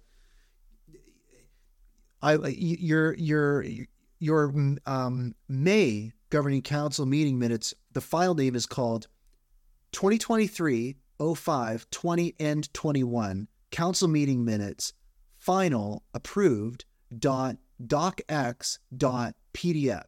That's a nightmare. I don't know how that happened. Also, the next one is proposed final 2023 0614 council meeting minutes. Let's find com- some consistency.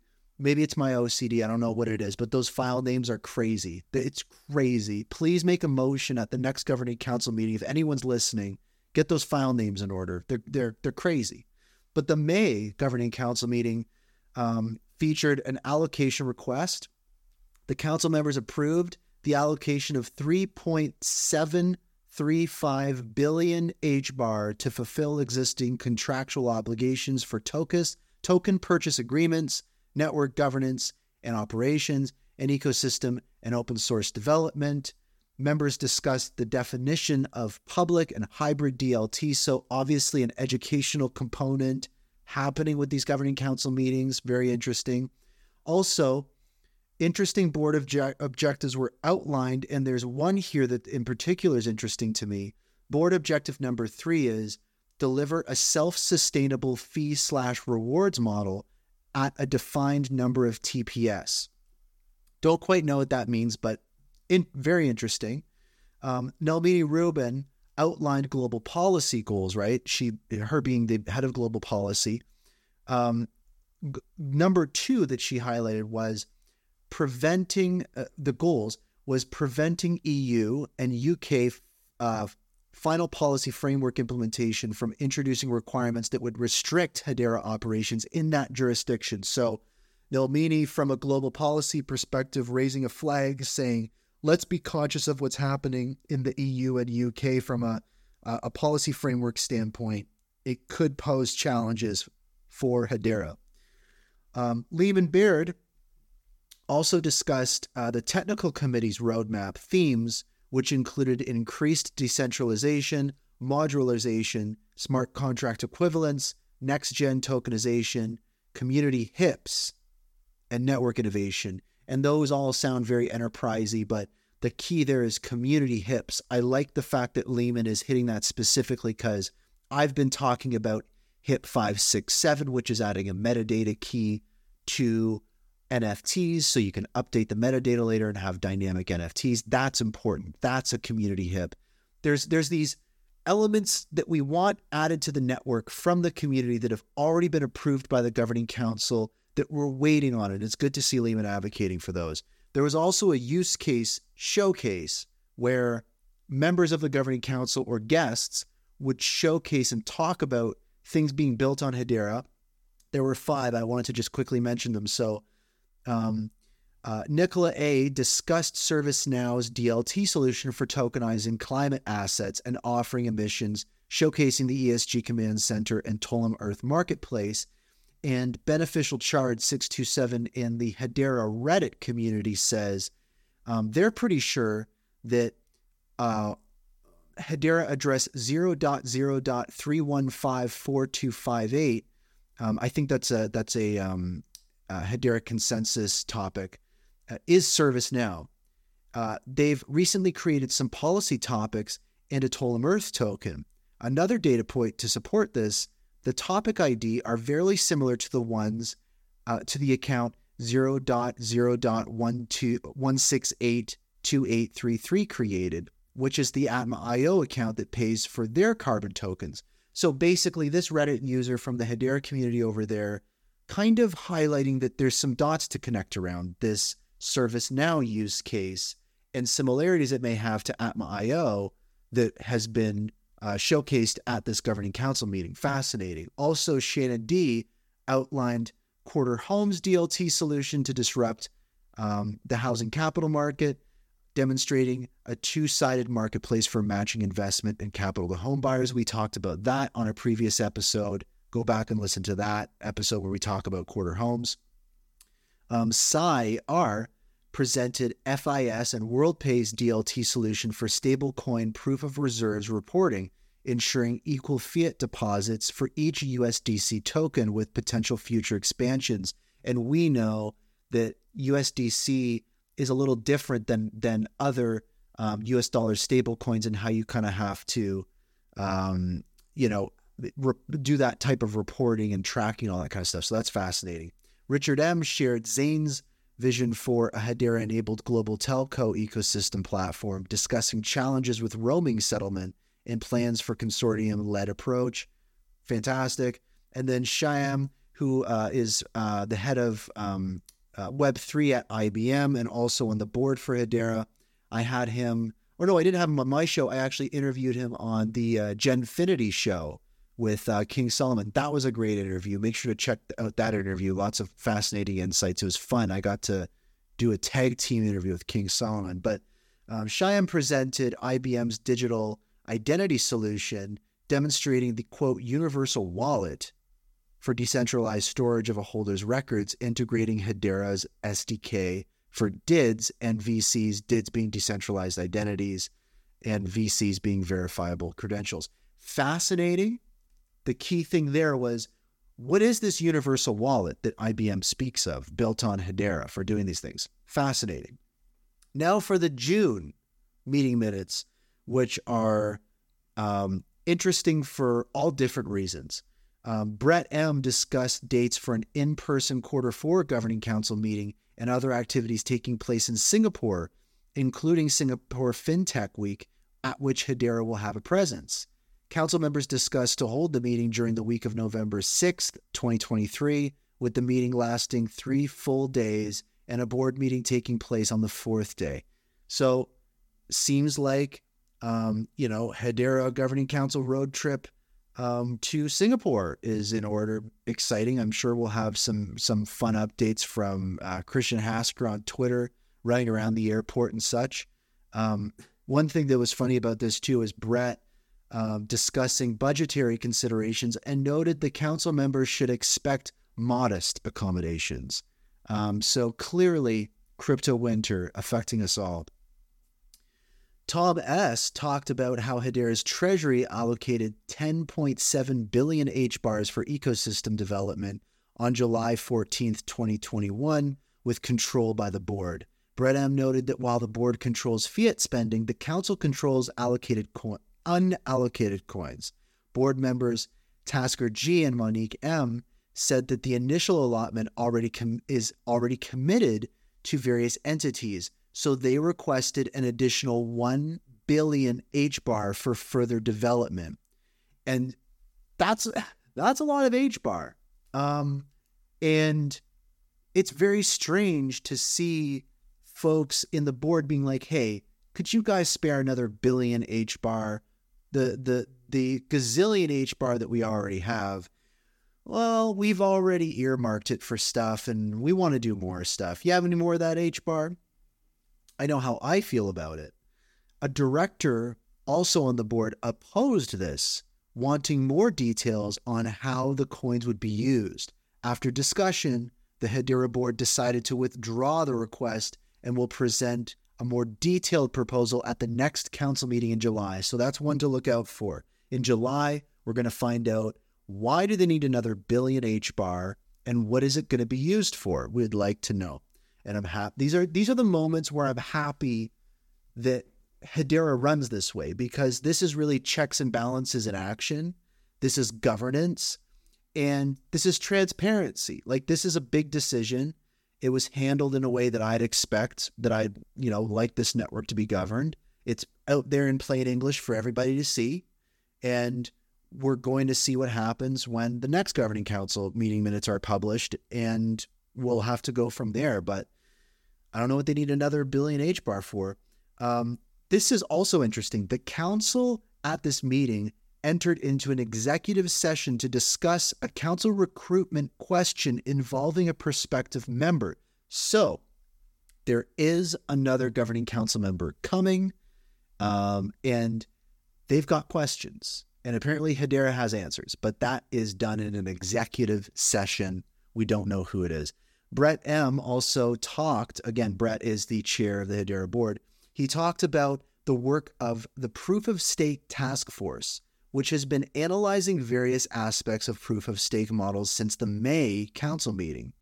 They are already recommending a change to the staking rewards algorithm, shifting from a fixed 6.5% rate to a dynamic code based model that adjusts based on various parameters. The council approved the proposal changes and is expected to implement this in August.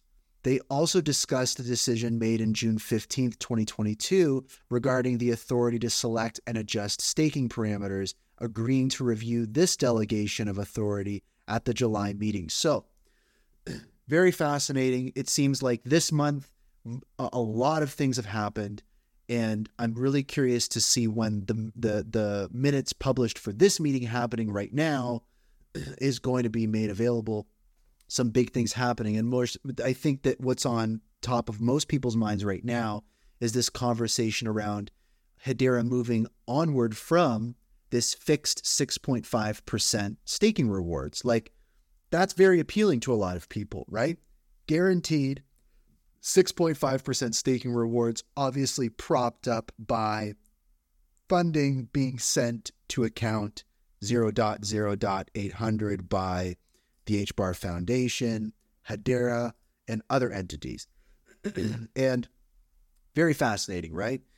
And I think that when you look at the various scenarios that could come of this, clearly, if this is timed correctly, it could send a signal that Hedera expects an increase in revenue because to maintain a staking reward rate organically close to 6.5%, the network would have to generate much more revenue because um, the revenue generated right now is not sufficient to maintain that and send enough HBAR to account 800.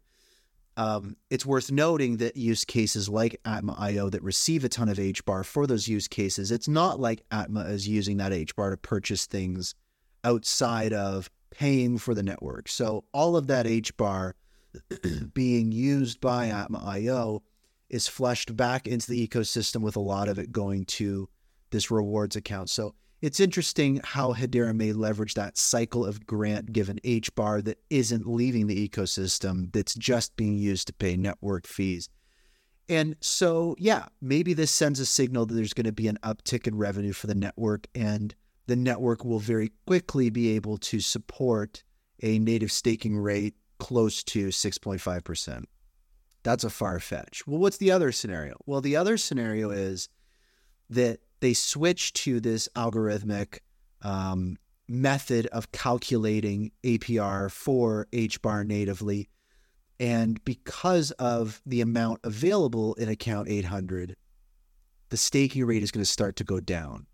And let's go worst case scenario. What if we see a staking rate for HBAR on Hedera go below 1%? What does that mean?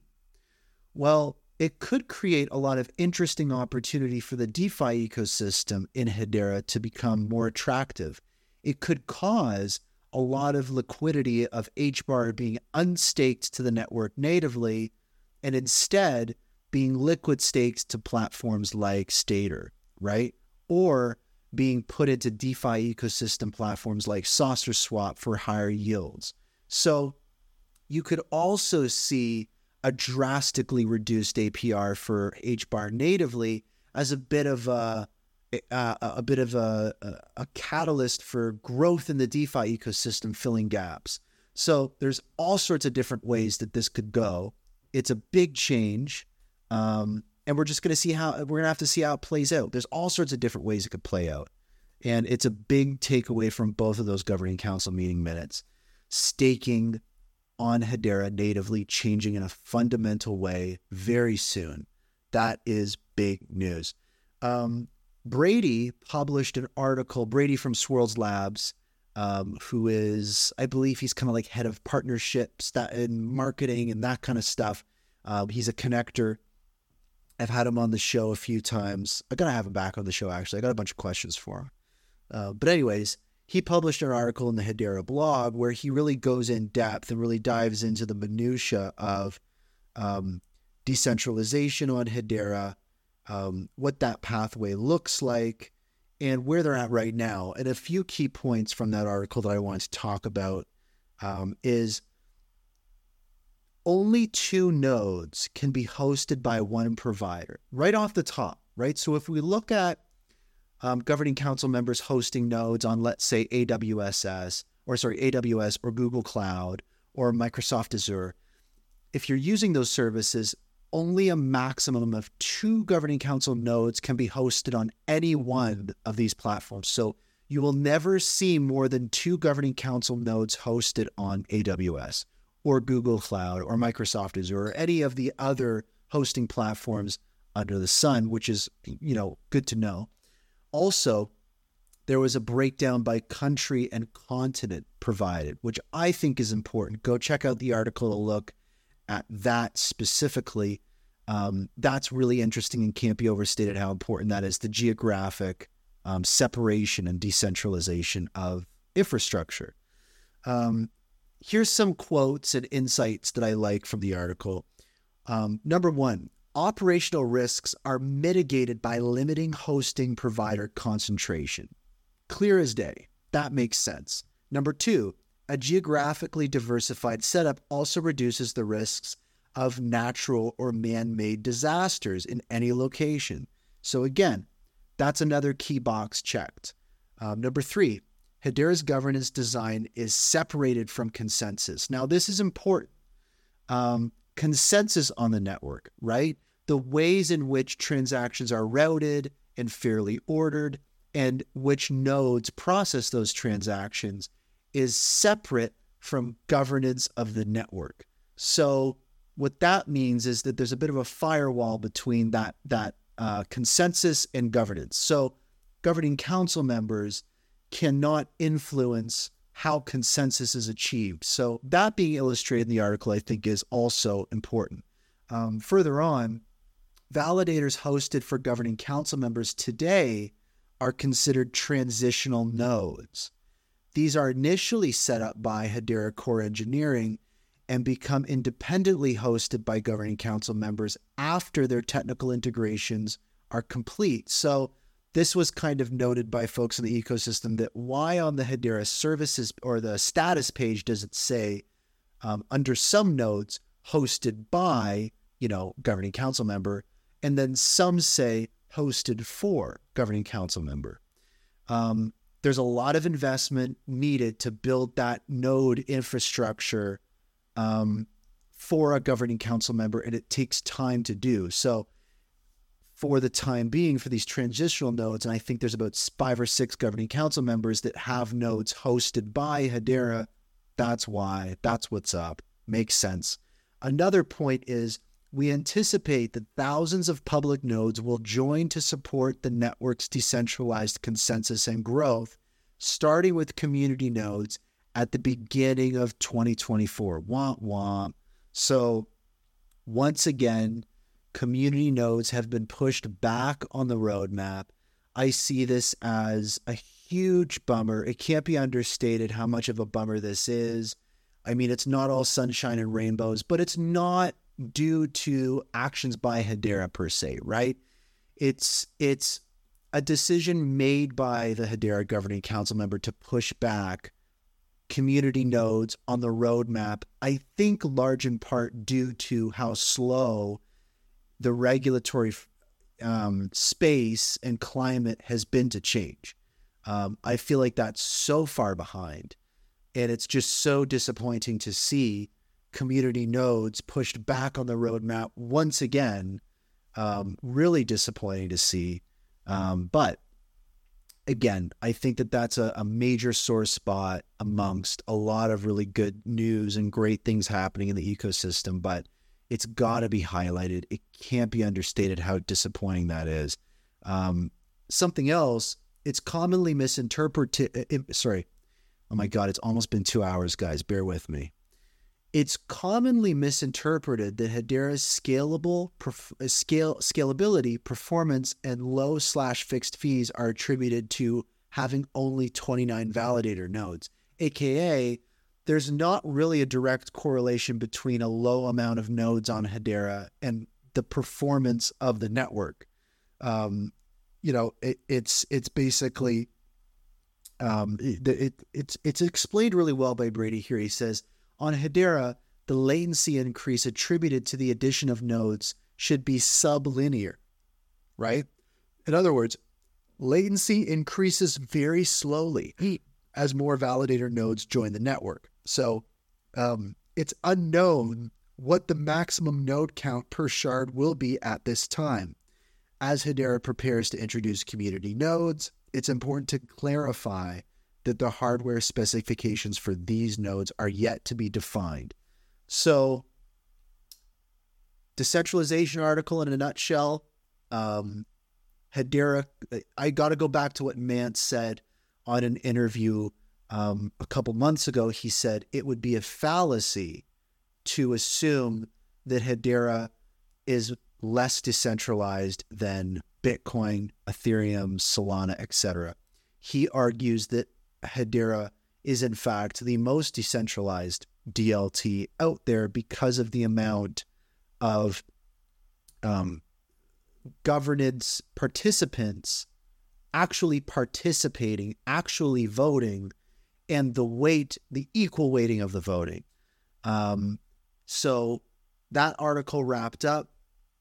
Definitely a disappointment with community nodes being pushed back, but it definitely paints a picture and makes the case for Hedera being ahead of the curve when it comes to decentralization and governance.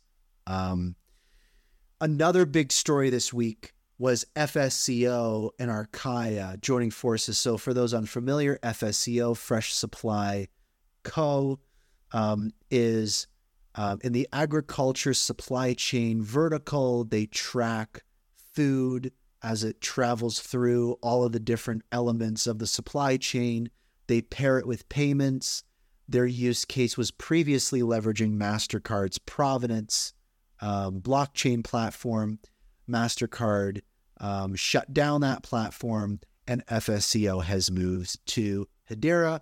And FSCO's CEO, David, who I've had on the show before, is very forward and very um, um, excitable when it comes to Hedera.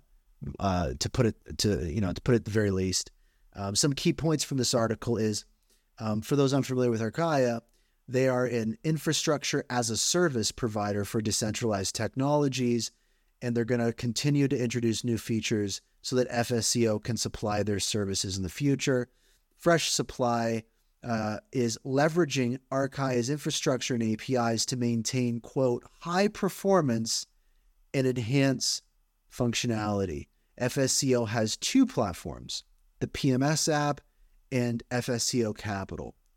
The FSCO PMS app captures operational data from various sources to increase transparency and automation in tracking goods within the supply chain. And FSCO Capital offers fast, flexible, and innovative funding methods, providing access to both centralized and decentralized finance partners with flexible lending firms. When I had David on my show, he mentioned that specifically you will have MasterCard payments recorded on the Hedera mainnet.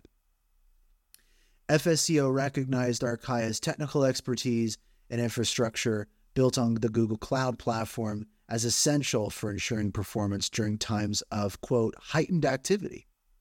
FSCO plans to utilize Arkhia's dedicated mirror node access for, quote, guaranteed TPS. And that is huge to me.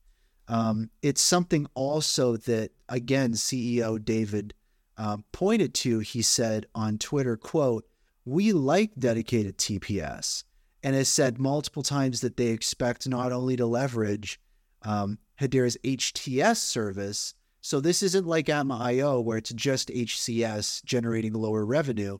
FSCO would be leveraging Hedera's HTS service, uh, what we feel is a higher TPS, which could signal higher revenue generation, which is exciting. Um, and FSCO is considering using Arkhia's APIs like Watchtower for real time notification to its clients about specific points in the supply chain. So Sounds dynamite. I dig it. Arkhia, FSCO, high TPS required, and leveraging HTS. I love the sounds of it. David seems excited. Um, and I think we're going to start seeing some stuff on the mainnet soon. To be honest, my expectations continue to get raised um, for this use case. Um, steering it back to the more boring stuff, guys, just to get it out of the way, but we got to touch on it. Um, this is the new U.S. House Financial Services Committee bill um, that passed to protect the right to crypto self custody. It's called the Keep Your Coins Act of 2023. Some key points from this are um, they it was introduced by Republican Congressman Warren Davidson. The bill protects the right to crypto self custody in the United States. It's known as HR 4841, and it, it ensures that investors can man, maintain custody of their cryptocurrency in their own wallets. The legislation addresses centralization risks in the market and is seen as a landmark development for the industry. It also prohibits, again, it prohibits federal agencies from restricting the use of convertible virtual currency for personal purchase and other purposes. That's key. The passing of this bill is considered a significant step forward for the crypto industry in the US. So, boom, big stuff. Um, don't mess with my crypto. Um, another huge story this week that we have to touch on, and I'm trying to move at a fast clip here, guys, is the um, CBDC uh, pilot that was done with the Reserve Bank of Australia that I quickly talked about with Carmelle earlier on the show.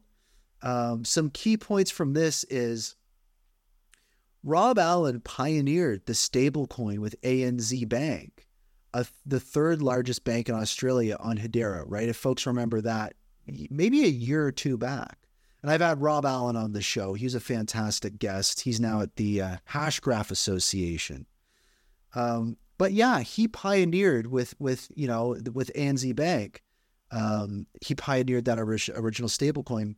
The Reserve Bank of Australia is working on a CBDC with a fintech, uh, sorry, fintech building on Hedera.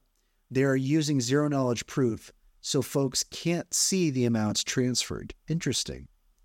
And the proof of concept is done, and this is now a pilot. So that's really the key thing here is um, similar to you know the Shinhan Bank stablecoin remittance test that we saw in 2021, and their second one that we saw um, and talked about on the last episode. These things are now moving from proof of concepts to actual pilot programs. So, Notcentralised, collaborated with partners including the Reserve Bank of Australia and Hedera to con- conclude a construction sector use case they utilized a pilot central bank digital currency in Australia to support a stablecoin in the trade flows system. The system allowed digital escrows, to, uh, contract agreements, and programmed payment conditions, enhancing trust. Industry leaders praised the project for its real world application, potential to reduce frictions in the construction industry, and broad um, applicability across sectors, the technology was emphasized as a cost effective solution, making it accessible for various transaction sizes. So that's another key point is we've seen um, community projects and startups like HGraph.io and Turtlemoon talk about migrating their use of databases to using Hedera consensus service because it's actually cheaper. So we're seeing that same effect in cost savings at an enterprise and government scale. Um, Rob Allen, who's the executive director again at the Hashgraph Association, commented on the project, stating that it demonstrated how a public decentralized or sorry, public distributed ledger network such as Hedera could be utilized for delivering solutions to real world problems. And he also praised the speed and delivery of and quality the solution, attributing it to the professionalism of Notcentralised. And Notcentralised is the team that was kind of bringing this all together. So, Shadow. Um, so, that's huge. Another pilot leveraging these technologies built on Hedera. It's wild. It is truly wild, guys. Um, I also wanted to talk about um, the H Bar Bull episode that was published on Friday, and Brandon on the H Bar Bull um, talking about a few different things, but there's there's a quite a few key insights that he talked about. Um, he talked about um, Elon, of course, right, and the fact that Elon is is is highlighting how Twitter or now X is going to start leveraging um, DLTs for crypto payments in platform, and there's going to be a huge impact when, not if, that happens. Um, you know, money, he, you know, Elon says money is just an info system. And he says specifically, low fees and high volume is required to become the money of Earth. Um, and of course, there's a history of, of Elon with PayPal, right? How Elon joined PayPal already having X.com focused on um, all sorts of different aspects within the financial sector. And then PayPal more focused on just the sending and receiving of money, um, and then his clash with PayPal and needing to put X on the back burner. And then, you know, a decade or more later, now he purchases Twitter, and we're bringing forth the vision of X, you know, over 20 years later. Um, so he also, Elon has specifically mentioned the phrase hash ledger in an interview with Cathie Wood over a year ago. So it's clear that he understands what Hedera is, what Hashgraph is, and why it's important. And furthermore, he tweeted out the Hedera symbol um, on February 2nd, 2022.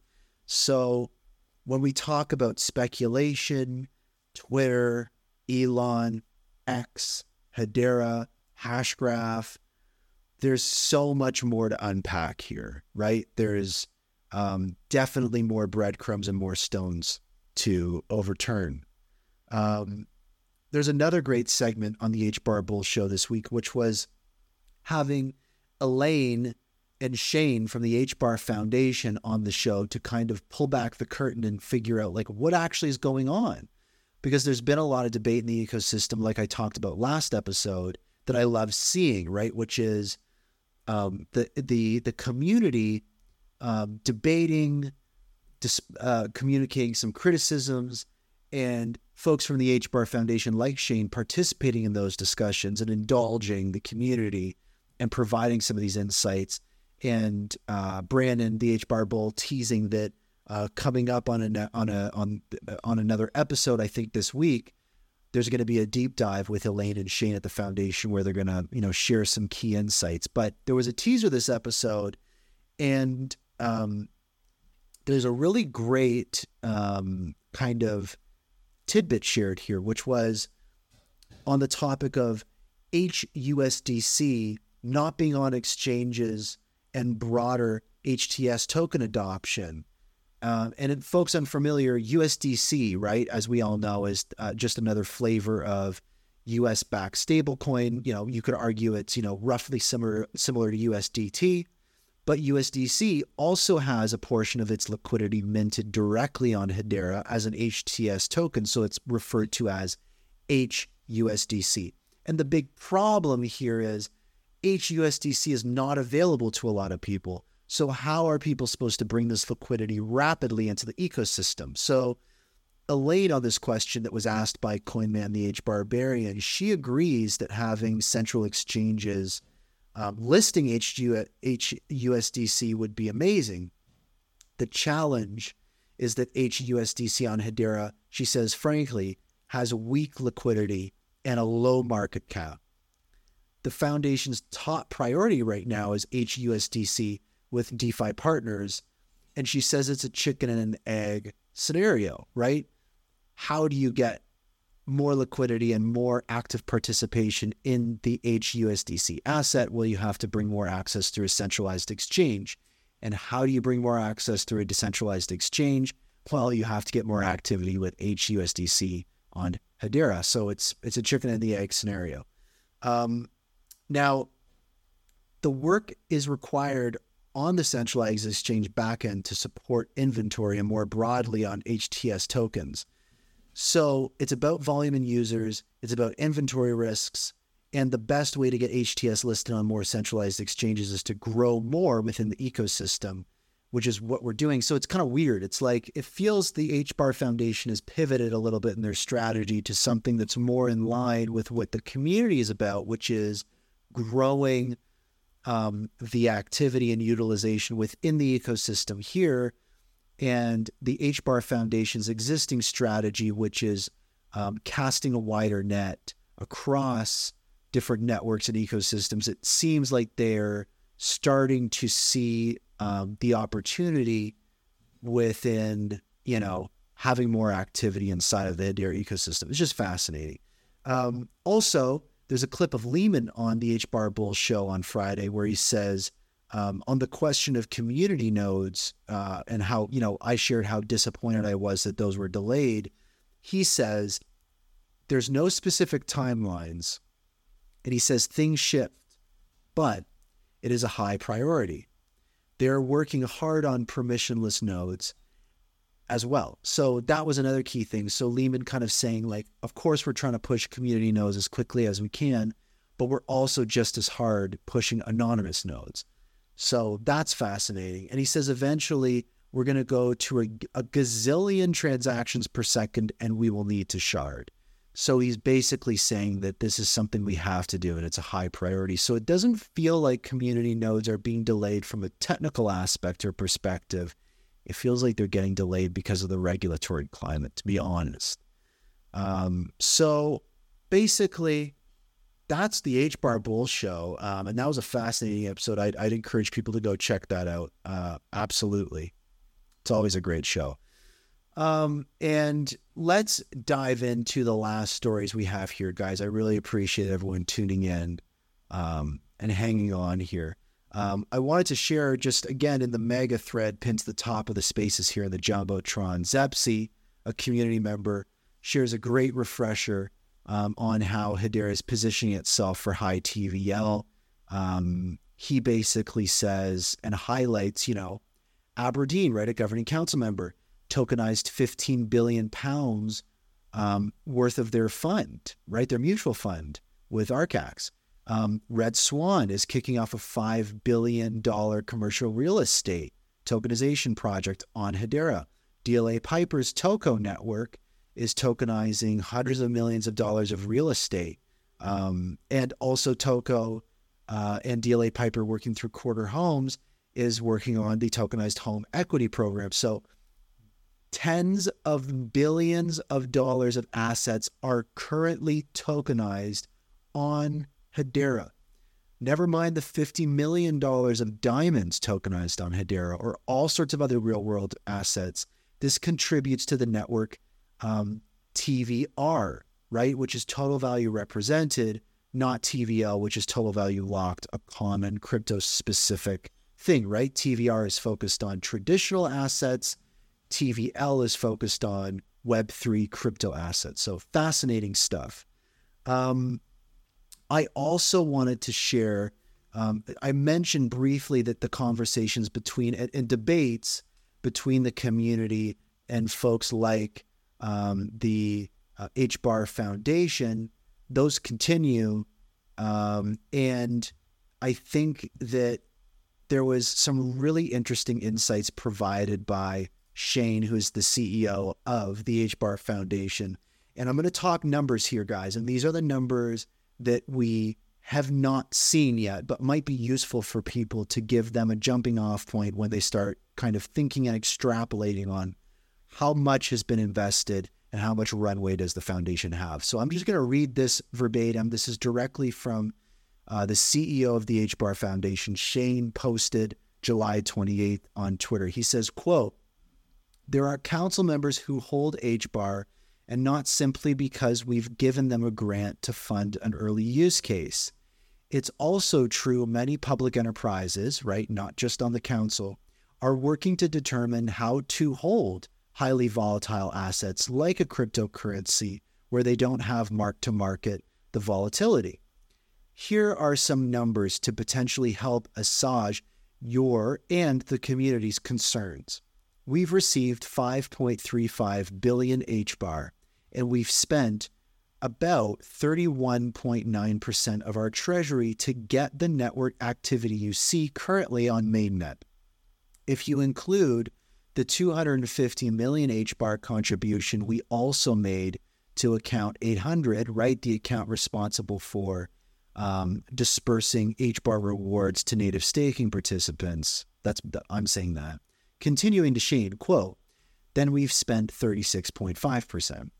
Also know 94% of our grants are milestone or performance based, which means that much of the H bar remain locked until and unless a milestone is achieved by a grantee. So I'm going to pause there.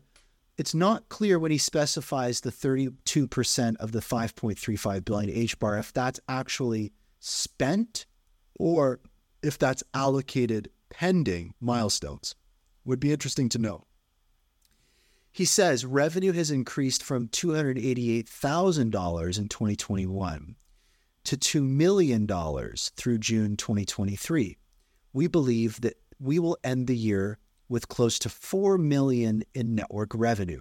There's always more work to be done, but this is great growth.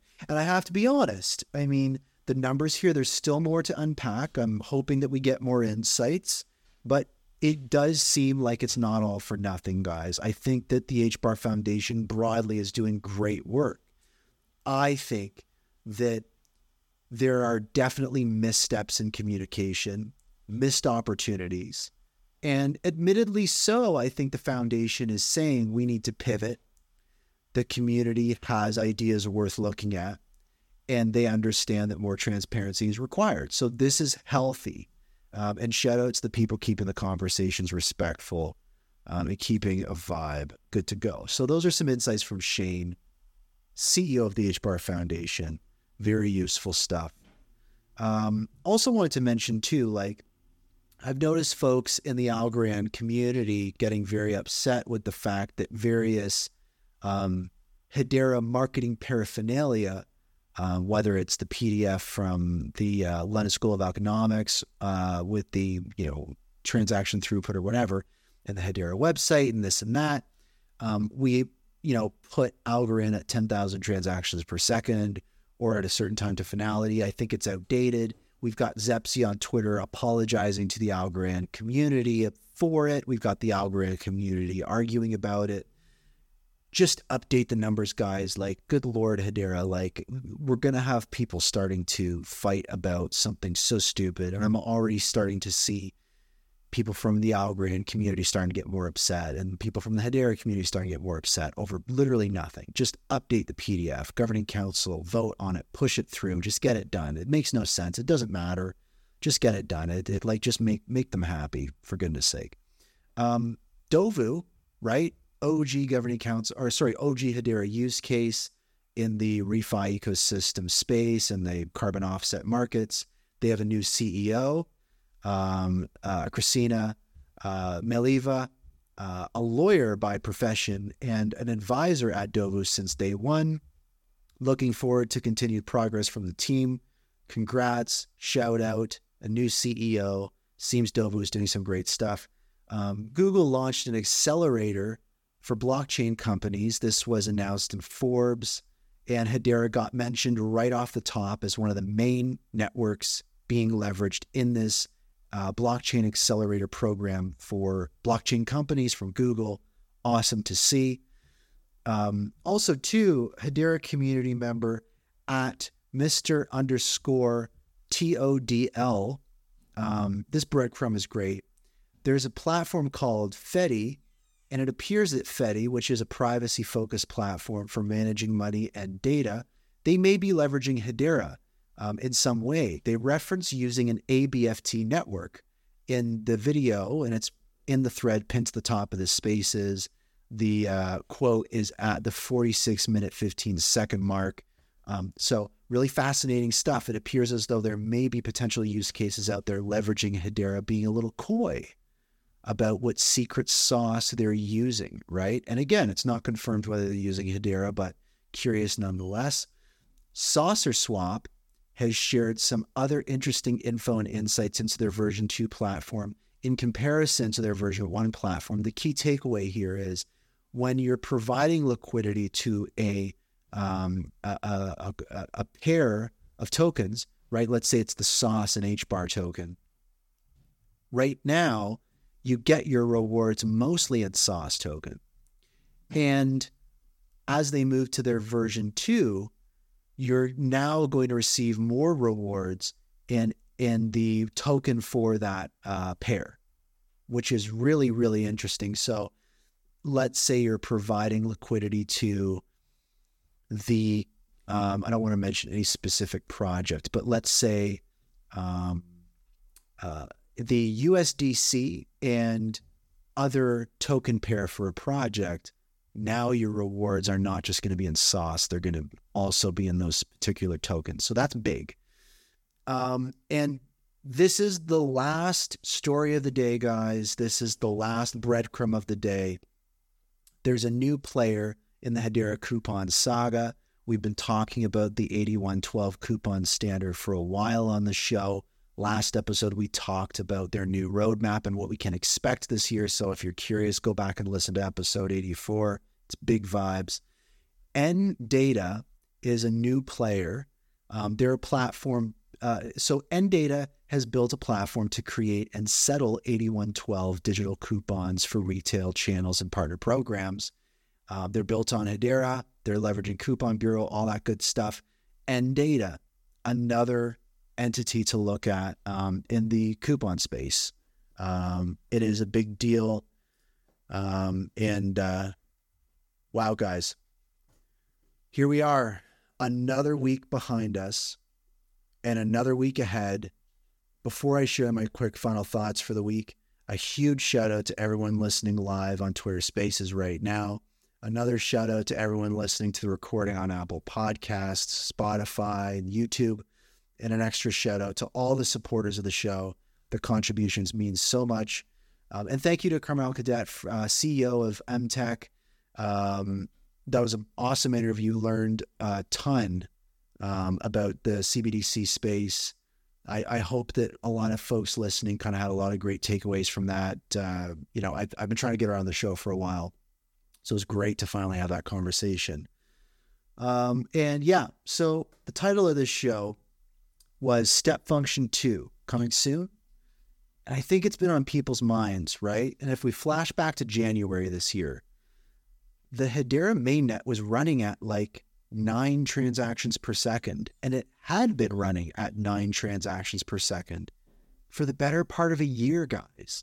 And then all of a sudden, out of nowhere, we jumped up to 500 transactions per second. And it was a huge moment in the ecosystem. It was our first step function, right? And now we're at 1500 transactions per second. I'm going to go on the uh, I'm going to go on the uh, the do the doodad right now. Let's see what we're let's see what we're rocking at right now. It's reading 1300 transactions per second right now and it jumps up and it jumps down. It's huge. We clearly went through a step function and it's about 6 or 7 months since the last step function we've got a lot of plates in the air. There's a lot of pressure, right? We've got governing council members potentially coming on board. We've got major use cases that have been promised years ago that are we're being told are so close to the surface, right? Like coupons, um, all these different types of things, like FSCO with their food supply chain stuff and their high throughput promises leveraging HTS. Um, and then we've got the CBDC side of things. We got the stablecoin proof of proof of concepts and pilots, and there's there's so much happening. It feels the pressure continues to build. Um, we are in a crypto winter, but we've been it's been highlighted many times that enterprises aren't affected by that, and in fact, they're going the exact opposite direction. They're seeing a huge increase. The price of HBAR remains low. The value on the network keeps going up. And I just feel this pressure continuing to build. And again, I'm going to reference what, what Mance has said in the past is the growth of this network isn't going to happen in this gradual ramp up, right? It's going to happen in steps and step functions. And when we look at the activity and growth of the network, we've had a step function. Things have continued to grow.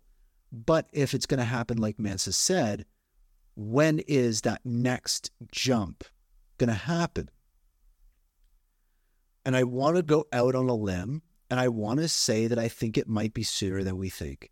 I think that a lot of our heads are tied to the bear market. Um, I think a lot of people are posting on Twitter saying, man, things are so quiet. Um, there's not a lot going on. Morale is low. Um, I just saw a Twitter post today saying, oh, the NFT ecosystem on Hedera has seen a huge dry up in liquidity. And I'm going to be honest, behind the scenes, um, working with people in the ecosystems, right? I, I chair operations for various working groups, working with all the top projects in the ecosystem. It's the exact opposite. I've never seen things so busy. I've never seen um, I, have it's never been so hard to get a meeting with somebody. Um, it's never been so exciting. Like it's the exact opposite behind the scenes, and I just feel this pressure, and I and I want to say that you know the topic of this space is the idea behind a step function, and the and the thought of when is that second one going to come. I think it's coming sooner than we think. Right? And to put it into perspective, I would picture something happening in 2024, right? And again, I think that a lot of folks share that opinion, right? We talked about Mance saying that nothing substantial is going to happen in the next year or two. But I'm not going to rule out something happening this year, um, especially with just coupons. Some of these, like, again, what Mance said is the crazy activity we've seen on the network right now is due to one use case from one company. What happens when we add just one more? right? Or as Rob Allen would say, governing council members doing multiple use cases. What if Avery Dennison launches another use case or doubles down like they have been on Atma IO? I just don't think it's going to take that much. Again, we when it just comes to revenue, most of the revenue is generated by low revenue generating transaction types, right? HCS. If there was just a small uptick in HTS transactions or account creation transactions or smart contract transactions, boom, an instant surge in revenue would happen.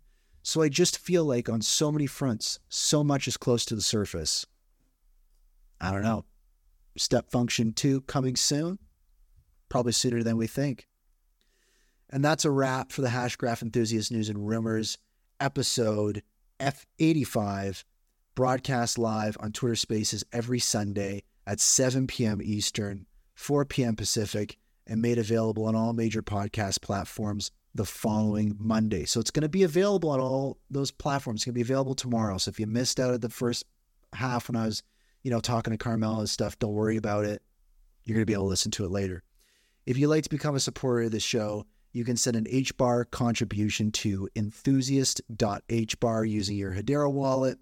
The show's full Hedera address is in the podcast show notes, YouTube description, and in the mega thread up top in the Jumbotron. The support means a lot. Get all the info about the show at itsbrandond.com slash hbar. I'll see you next Sunday. And as usual, for everyone listening live right now, if you see someone you haven't talked to in a while, hit their PFP right now, send them a DM, ask what's new. I guarantee you they got something new going on. And if you see someone you don't recognize listening to the show, again, send them a DM right now, introduce yourself. You guys already have something in common. You've been listening to me talk for two and a half hours. So if that's not something to start a relationship with, I don't know what is. Um, and with that, hello future, goodbye past.